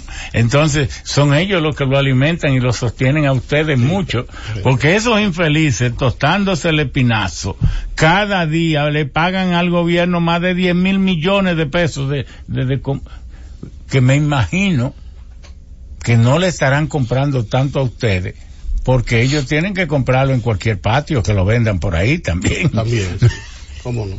Bien, don Ramón, y en aras de controlar esta irregularidad del mercado, como le decía, en el mes de febrero se promulgó la ley 1795 sobre comercio ilícito de combustibles, medicamentos, alcoholes y cigarrillos, donde en el aspecto, el propósito de la ley es muy bueno y los combustibles no estaban incluidos, pero lo incluyeron. Y hay, un, hay aspectos y artículos en, el- en esa ley 1795 que afectan lo que es el libre comercio y la competitividad y, y- y llevan al detallista de gasolina a hundirlo más de lo que se encuentra en el momento. Y fruto de esa mesa de trabajo taller, más esos aspectos que incluye la ley 1795, Anadega decidió en el mes de febrero, el día 20, 17, hacer 19, una... 17, 19. 17 19, sí, correcto. 17 19. Es que tenemos la 64 95. Que- Perdón, sí, gracias. Fruto de eso, el día 20 de febrero, Anadegas convocó a una asamblea eh, nacional de toda su membresía, donde se tomaron decisiones y una de ellas fue acudir en masa al palacio, todos los miembros de Anadega, y así lo hicimos, y llegamos hasta allá, donde media hora después fuimos recibidos por el ministro Gustavo Montalvo, quien en lo inmediato eh, convocó a una reunión al día siguiente, el 21, con el Ministerio de Industria y Comercio, con el consultor jurídico del Poder Ejecutivo y algunos miembros del gobierno y otros miembros del Ministerio de Industria y Comercio. Esas reuniones se, se hicieron el día 21 y, cruzamos como cuatro o cinco reuniones más en el Palacio, sometiendo este, este proceso de los temas que le he enarbolado aquí de los combustibles ilegales, irregulares, no permisividad de la venta de GLP, el tema de la ley 1795, y después de haber agotado ese proceso en el Palacio, nos encontramos en un limbo. Y ese limbo, Anadega determinó, por poder que la Asamblea le otorgó el día 20 de febrero, de convocar a su alta dirección de logística, y esa alta dirección de logística determinó realizar acciones eh, a nivel nacional en el país, que ya comenzamos el jueves pasado en la ciudad de San Francisco de Macorís, donde la Federación Dominicana de Comerciantes se ha unido también a, a Anadegas y realizaremos acciones dinámicas. Y así iremos desarrollando la semana que viene y re- eh, acciones dinámicas en los diferentes lugares y reuniones en las diferentes regiones, tanto en Santiago, la línea noroeste, el sur y el este, en aras de que, de que culminemos después en una Asamblea Nacional y llegar hasta el Palacio nuevamente y decirle al presidente que lo que él ordenó que se resolviera se encuentra hoy en un limbo y que lo- los, los aspectos que fueron tratados y debatidos y que el gobierno admite y los funcionarios como bueno y válido por nosotros, aún seguimos peor y, y, y el tiempo sigue transcurriendo y el detallista sigue perdiendo eh, capacidad de operación. Bueno, pero usted es presidente de Anadega, pero ¿de cuántas estaciones? Porque las esos monopolios lo han ido comprando todita. Usted a lo mejor estoy hablando con el presidente de 10 estaciones nada más. No, Anadega tiene de las- 682 ¿Y estaciones cuántas hay en el país? Bueno, en el país hay eh, alrededor de 900 y pico de estaciones, porque hay 1200 y pico, pero hay algunas que son permisos que todavía no están en operación. Sí, o sea, pues, de las tenía 900 y pico operación. 1200. Sí, 1200, pero con los permisos con otras que no se han hecho, pero operando hay 900 y pico. Y, Ana- y Anadega tiene 600. No, y 80 todas las estaciones il- ilegales que usted dijo que venden en el mercado. Claro negro. que lo han autorizado. Pero no es- incluya. Exacto, eso lo ha autorizado el mil- pero nosotros entendemos que para esa no se legisla porque esas son estaciones ilegales y que el ministerio No, lo que quiero decir que para contarlas, cuéntelas también, porque también venden. Bueno, esas son casi 2000 Ah, bueno, que hay en el país. sí. Casi 2000 que hay en el país. Sí. Bueno, pero y allá en el nordeste, ya que usted dio un viaje tan largo que queremos que participe también. Muchas gracias. Eso, este, don Juan Ovalle, es el mismo, la misma situación descrita magistralmente por don Arnulfo Rivas. Sí, señor, eso ocurre en el país entero. Pero también quiero que... ¿Cuántas todo- estaciones hay en el Tenemos nordeste? 94 estaciones. 94, Correcto. muchas, ¿eh? Sí, somos Y eso de la provincia de. Duarte, María Trinidad Sánchez, Samaná, Salcedo, Salcedo está incluido. sí, señor. También Ok. Cotuí. También Sánchez Ramírez. Sánchez Ramírez. Sí. Del Entonces ustedes tienen cinco provincias. Sí, señor. Bien, bien. Mire, eh, la situación es desesperante. Eh, las estaciones se han convertido eh, en negocios, por lo menos las que manejamos nosotros independientes, son negocios ya en vía a la quiebra. Estamos dando un grito de... En el momento en que los combustibles dejan, yo hice los cálculos ahora mismo, no sé, Rafael podrá tener otro o Ricardo, pero el negocio de los combustibles en el país deja cerca de 70 mil millones de pesos anuales. ¿De dónde saco eso?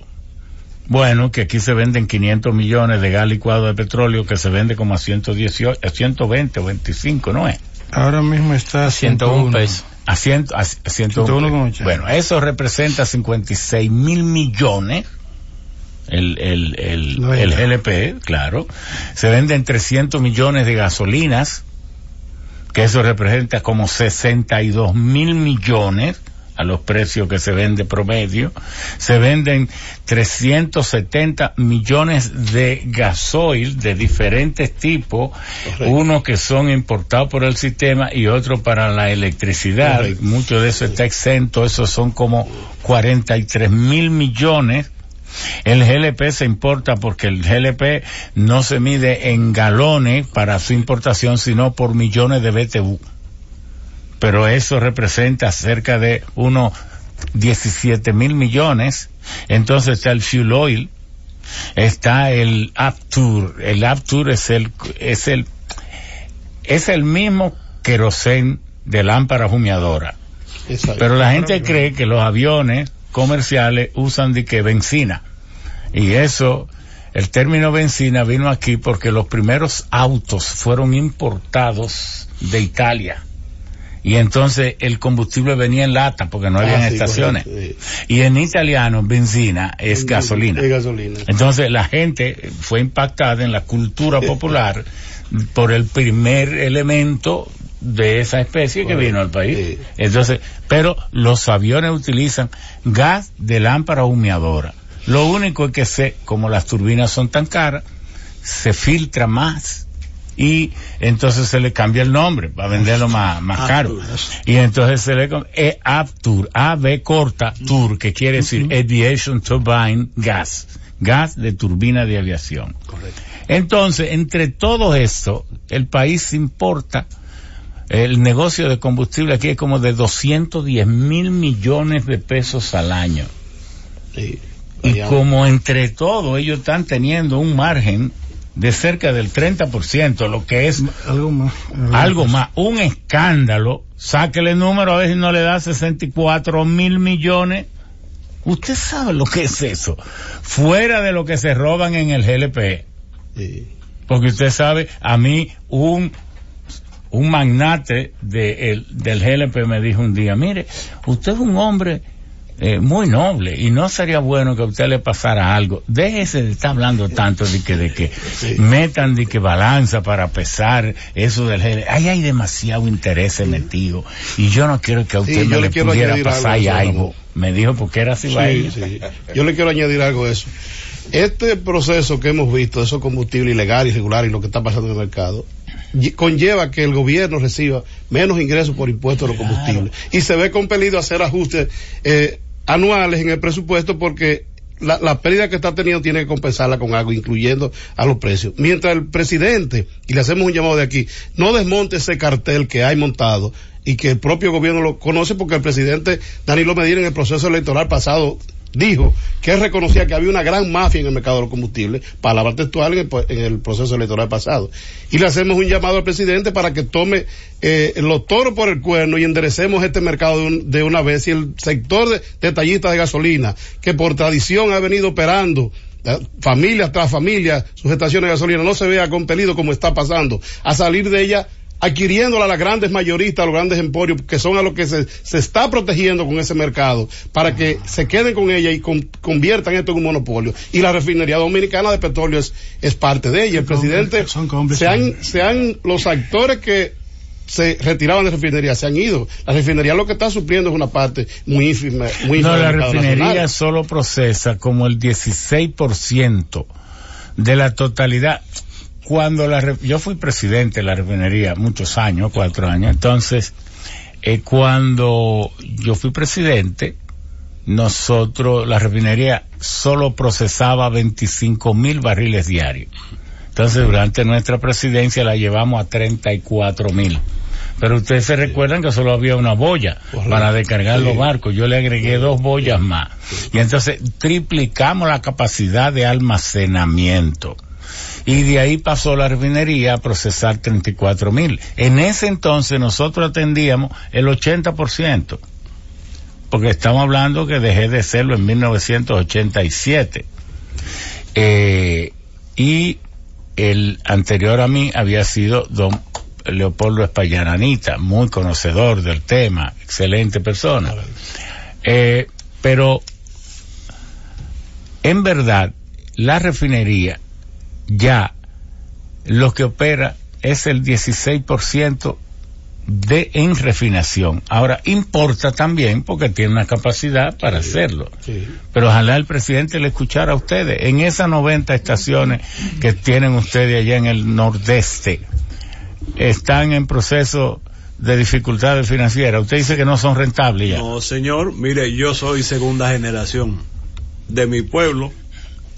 Todos conocen la estación nuestra. ¿Es- ¿En qué pueblo está? Castillo. Ah, en Castillo. En Sí, pleno sí. nordeste. Castillo, sí. Sí, y así aparecen en Anadega gente que son quinta generación. Cuando uno sube la lomita por ahí. Ahí a la izquierda, esa ahí a la izquierda. sí, Ricardo lo conoce. Cuando uno va para, para, para Samaná, Sánchez. En agua, donde sea.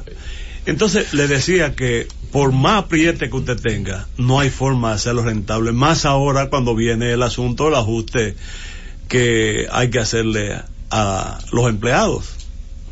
No, pero eso no lo cuente, que no ha llegado. No, él, él No, se refiere que- a que hay una carga que se le ha adicionado cada día más a un mismo margen de comercialización cuando los volúmenes de las estaciones no, están no están siendo Porque la verdad es que la gente, oiga, ¿qué pasa?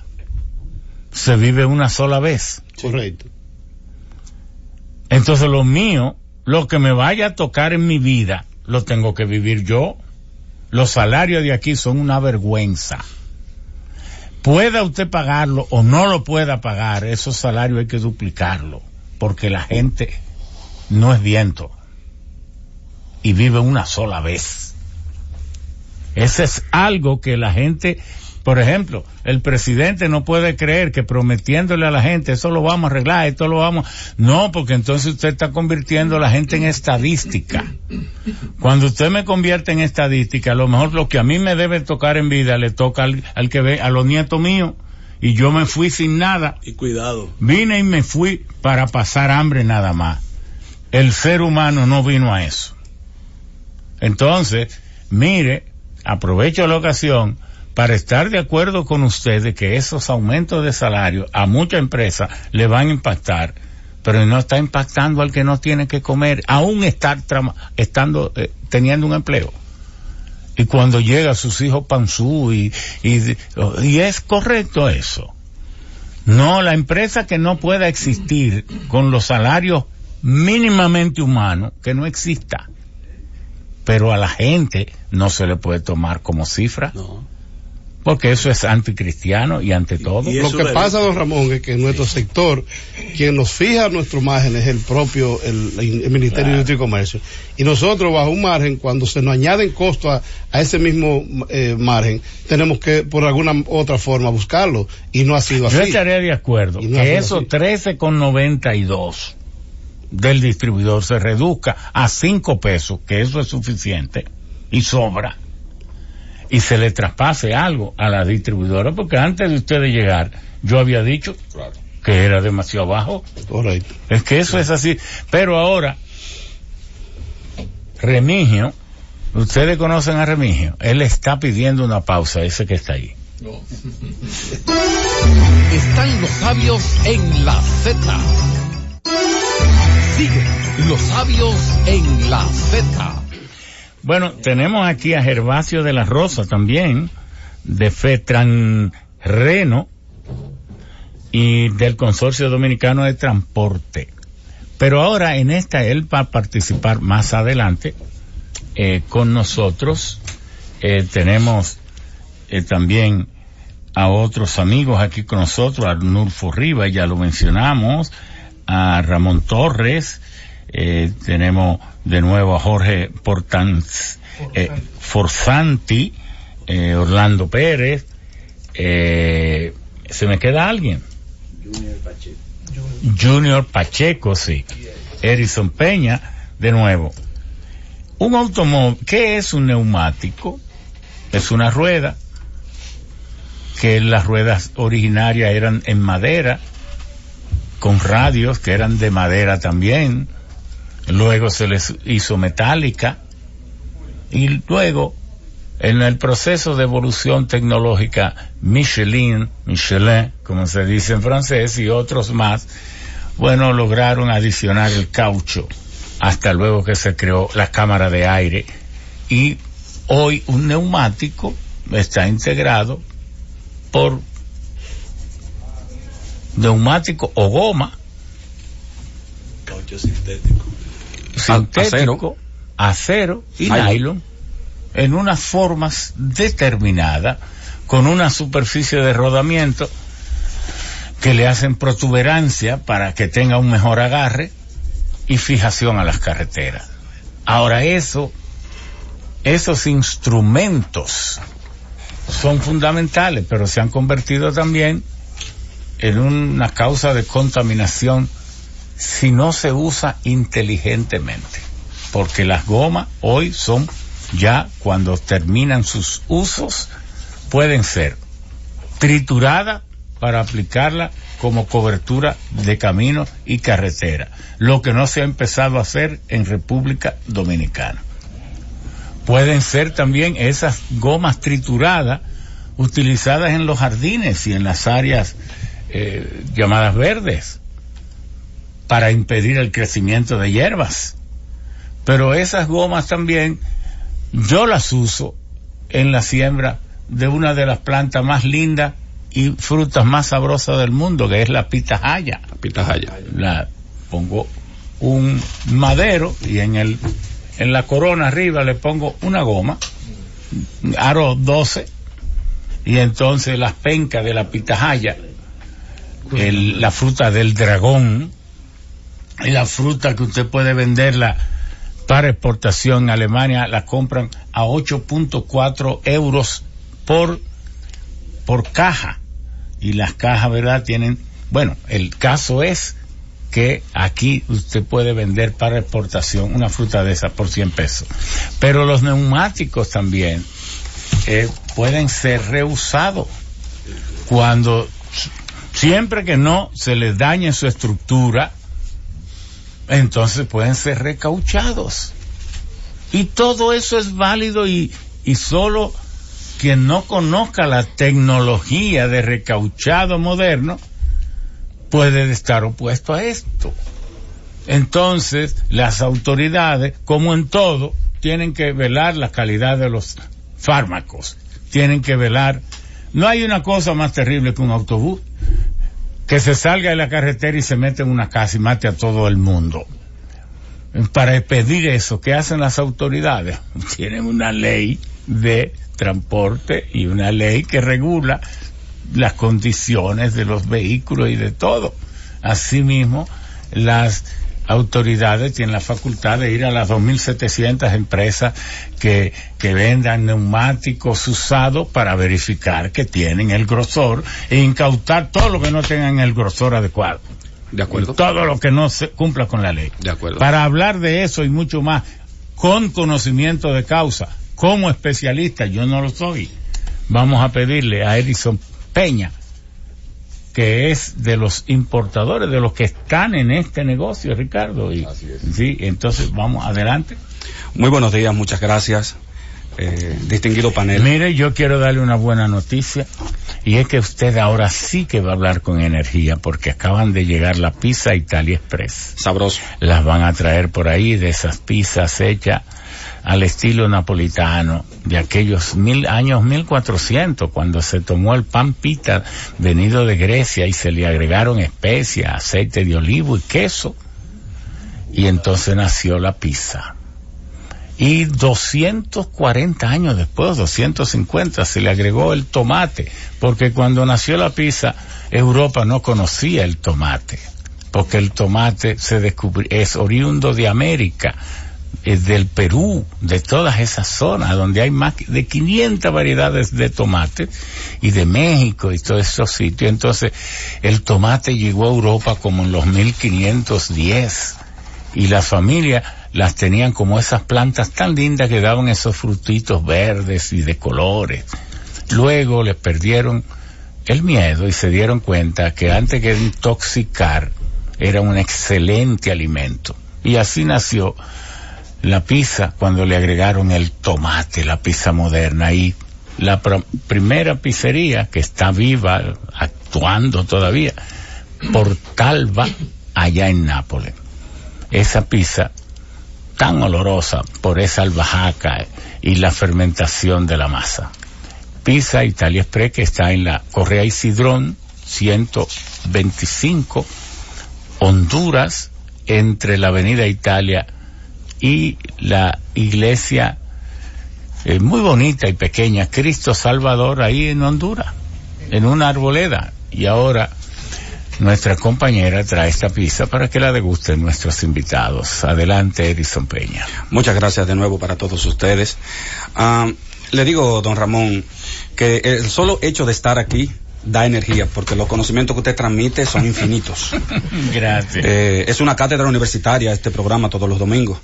Y nosotros vinimos aquí a nutrirnos de usted. Ay, bueno, muchas gracias. Queremos hacer un, un, un énfasis en cuanto a los rumores, y a los mitos que hay con las gomas usadas y aclararle al Intran, al gobierno y al pueblo dominicano de que nosotros como la Asociación de Importadores y Distribuidores y Vendedores de Gomas Usadas somos los principales abanderados en la seguridad del, del pueblo, de nuestros ciudadanos.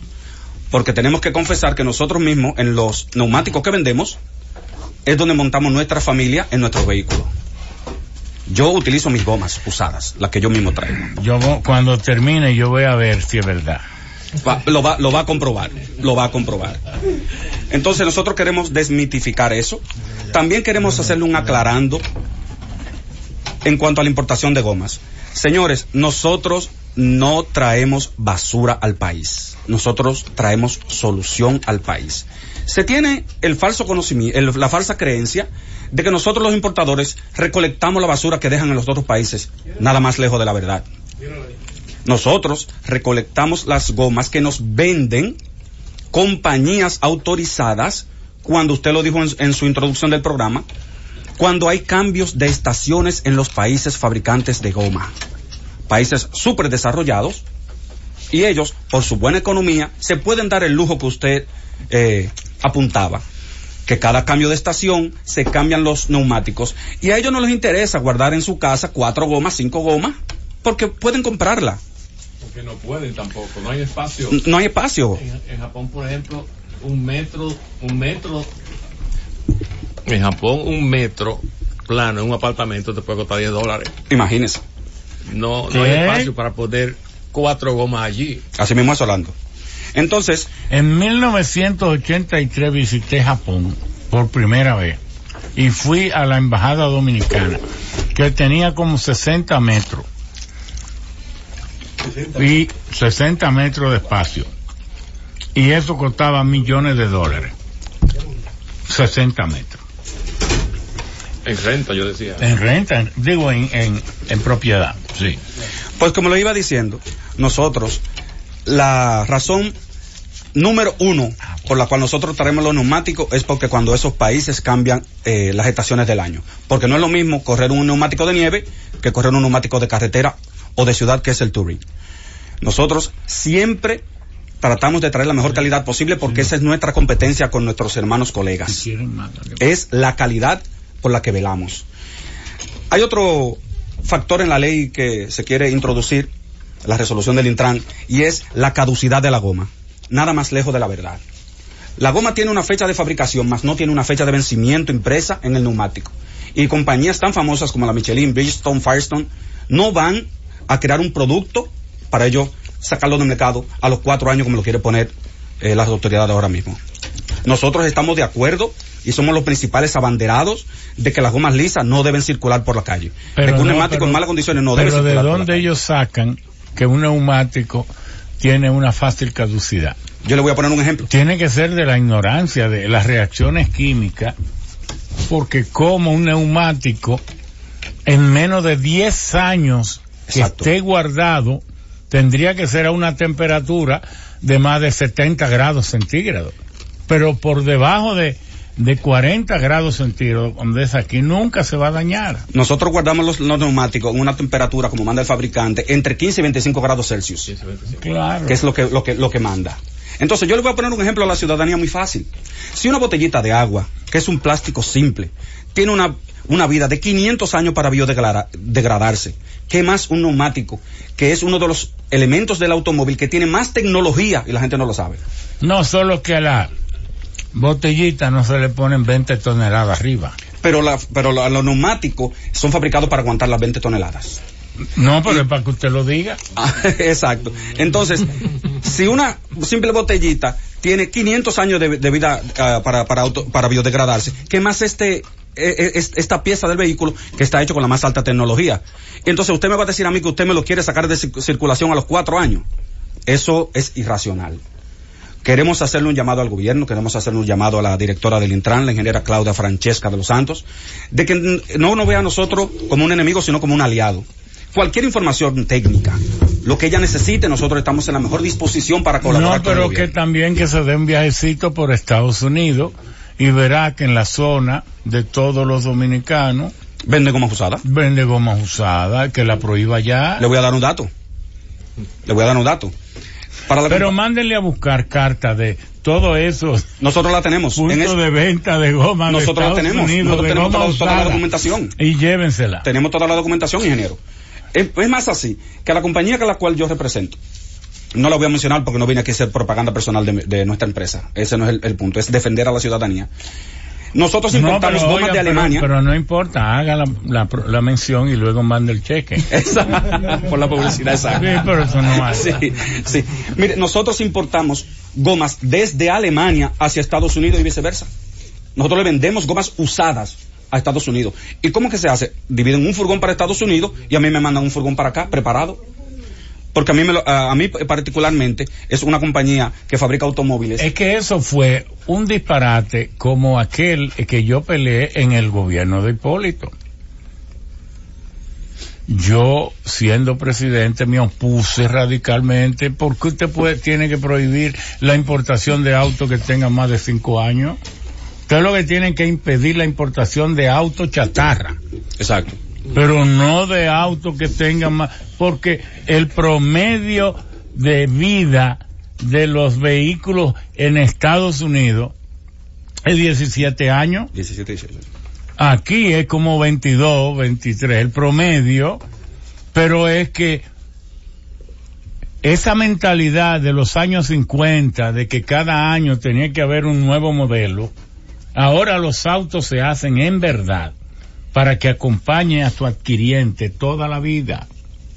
Mi jipeta, yo quiero, la estoy rehabilitando porque la puse en manos de mecánicos malos. Y ese tremendo vehículo. Y la voy a poner nueva para que me acompañe como durante toda la vida. Entonces, porque eso es lo racional. Mire, lo ideal es que los estados defiendan una política de recirculación o reciclaje. Economía. Mire, no, oiga, ¿por qué?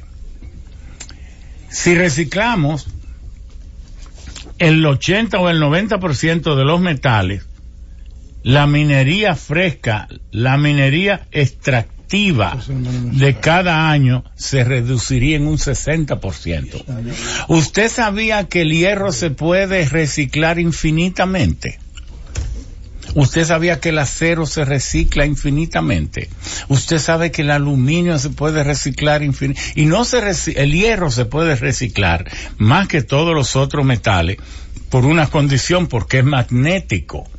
Y aunque usted tenga una basura y usted la muela, desde que usted mete un imán, todo lo que sea hierro sale, pero usted no tiene cómo sacar el aluminio, el cobre, el latón, el bronce, y entonces es la, tiene que ser eh, eh, concentrado de otro, con otros métodos que son más complejos y usualmente manual. Pero ahora, con la política de clasificación antes del vertedero y si fueran los propios hogares o en las propias empresas o en los propios comercios, usted incrementa el reciclaje.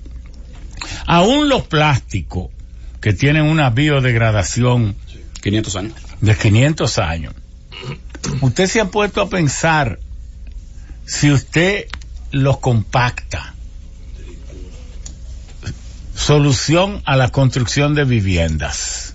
Que se fabrican viviendas con plástico. No, pero que eso es, es que lo que le- debemos crear, muchos ayuntamientos que, que, que, que se hagan más inteligentes e inviten empresas que fabriquen paneles para viviendas. Y entonces se le da una pequeña cobertura antiinflamable para que no cojan fuego la casa. Pero es que también en los pavimentos de las calles, y además usted, por tanto, yo pienso que hay que replantear esto de, y, e invitamos respetuosamente a una persona que se ha hecho este merecedora de la, del cariño de la gente, Francesca. Ni la conozco, eh, pero desde el- la distancia veo que casi todo el mundo la, la, la, la valora bien. Entonces yo dije, aunque no la conozca, sí. Hablo con Ricardo, la valora bien, hablo con, con Rafael Aria, con, con todos los amigos, me dicen, no, no, no, no, Don Willy aquí Rodríguez, la valora bien, la Z. Entonces, bueno, metieron la pata, el que la saca rápido, queda bien. Exacto. Yo quería hacerle una pequeña acotación y le doy paso a mi compañero. Yo creo que usted quiere hacerla. Sí, quiero hacerla, exactamente. Buena corrección. Ahorita se tocó el tema de la aviación y de los aviones. En los aviones también utilizan gomas reusadas. No solamente compran gomas nuevas. Cuando un avión, el 737, que está en boga ahora por las noticias que han tenido, aterriza 200 veces, le cambian la goma y la mandan a recauchar y vuelven y la reutilizan. Mandado a hacer por los fabricantes y por la FAA.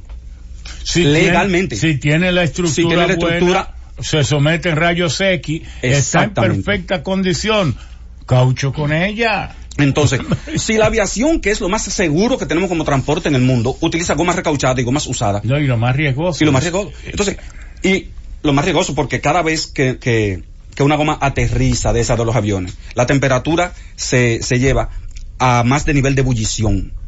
Cada vez que aterriza. En ese guayón que da que bote el, bote el humo, llega a nivel de ebullición. Y está preparada para, para eso, ¿De ebullición de quién? del agua. A la temperatura en que bulle el agua. Más de 100 grados. Más de 100 grados. Pero. Inmediato. Inmediato. Entonces, si esta industria tan poderosa la utiliza, ¿por qué no nosotros en este eh, país tan hermoso? Bueno, Muchas como- gracias. Le doy paso a mi como compañero. todos deben, Jorge eh, Forsanti eh, tiene unos números ahí, ese hombre es- parece una- un abaco. Bueno, Vamos a ver. Voy, voy a partir un poco, No, no, pero la- el micrófono. voy a citar un poco el comportamiento del Intran. Ellos eh, el 25 de febrero establecieron la resolución en el considerado octavo, hacen referencia eh, al término caducado, ¿sí? Ellos expresan, se, entera- se entenderá como caducado el neumático que a pesar de nuevo de fábrica no, haya si- no ha sido instalado, utilizado en un periodo de cuatro años No, mío. calculado a partir de la fecha de fabricación impresa en el mismo. Luego, eh, establecieron un comunicado el 6 de mayo, en donde eh, cambiaron un poco, hicieron un, un parafraseo, ¿sí? Donde eh, comunicaron lo siguiente. A los cuatro años de caducidad determinados en el considerado octavo de la resolución, se refiere únicamente a aquellos neumáticos que se encuentren almacenados y que transcurrido este tiempo desde la fecha de su fabricación no hayan sido instalados. Es decir, no aplica a los neumáticos que se encuentran en uso. Es cierto que en Colombia, en Colombia se- hay un instituto de, de- de investigación vial, usted debe conocerlo, y se ha determinado que cuatro de cada diez accidentes se deben a mal funcionamiento de los neumáticos. Ahora, eso dicho así, hay que estudiarlo para ver dónde está la falla del neumático. Si usted usa un neumático hasta llegar a las condiciones infelices en que me encuentro yo totalmente calvo, bueno, ese neumático no va, va a causar accidente. Pero si se usa hasta la, el grosor de capa mínimo, que creo que son 1.6. 1.6, pero ellos pusieron que 4 o algo así. ¿Cuánto No, era? a vehículos de carga 2.5. 2.5 de carga. 2.5. Sí, que debe ser, debe ser eh, por ahí.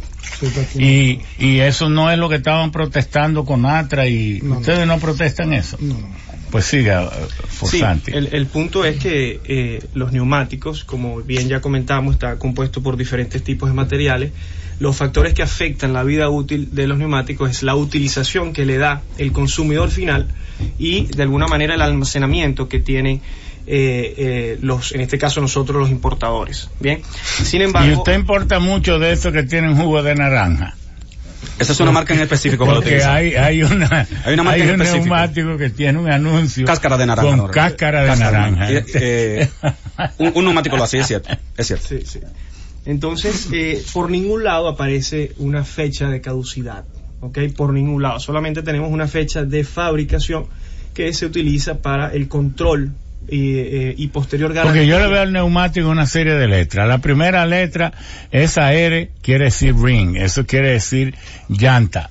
El diámetro. eh, en español. Correcto. Y entonces el diámetro de la, de la llanta o de la goma, ¿verdad? El correcto. segundo número, la, la letra es llanta. Entonces el segundo número es el diámetro, ¿verdad? Y, el- y lo que sigue que es que tiene un dash, un... El primer, el primer número es la anchura, vamos a hablar, ah, es la anchura. El segundo número, la altura que del, del, del- del aro a la- al, al piso. Y el tercero es el, el, el aro, El diámetro de la. el diámetro del aro. 195, 70, 15, por ejemplo, es 195 milímetros de ancho por 70 de alto por un aro 15. Esa- un aro eh, esos son los tres números que utiliza la goma. Entonces, como le estaba comentando, en ningún lado eh, aparece una fecha de caducidad. ¿sí? Las principales fábricas, luego de, de investigaciones que nosotros realizamos, eh, las fábricas principalmente de las, de, de las marcas más importantes a nivel mundial eh, hacen referencia eh, solo como recomendación de que el neumático sea sustituido luego de, de 10 años de uso. ¿sí? Ellos recomiendan que en un periodo de 5 años de, utiliza- de utilización, eh, luego de 5 años de utilización, se haga un chequeo anual. ¿Ok? ¿Y A qué neumático dura tanto tiempo? ¿Cuál? Todos. todos. ¿Duran cuánto? Todos. No, te- no tenemos, no tenemos un dato, un dato, perdón, de, de la fecha que dura un neumático, pero hay neumáticos que Ah, con tiene- recauchado. con recauchado y sin recauchar. Y sin recauchar. Todo depende del uso, como dijo mi compañero. Todo depende del uso que se le dé. Forsanti, mira, Forsanti, aquí hay otros eh, amigos, Orlando Pérez, también del, del modesto garaje, también vinculado a las gomas. Yo quiero que hablen todos, para, porque sería muy duro yo invitar a alguien y que se me quede sin hablar. Adelante. No, para mí es un placer estar en este pedestal de la comunicación y volver a comunicarme con quien fue el jefe de mi jefe en el Banco Central. Muy bien. Eh, realmente muy interesante todo esto. Eh, un neumático, para apoyarte en lo que tú estabas diciendo, se determina su calidad en base a los kilómetros que corre. Y tiene como calculársele. Tiene una inscripción en el lateral que se llama el tree wear. Normalmente está entre 200 240 en la fabricación de los neumáticos premium de hoy. Y ¿Entre qué? una- ¿Entre qué? Que está, normalmente el, está el entre... tree wear viene entre 200 y 240 más o menos en los neumáticos 200 y típicos premium 240 hoy. qué? Entonces, eso es producto de una fórmula que facilita determinar Mire, cuál es la Remigio, vida Remigio está insistiendo. Vamos a darle esa pausa a ese hombre para que pase sus comerciales y seguimos nosotros. Están los sabios en la Z.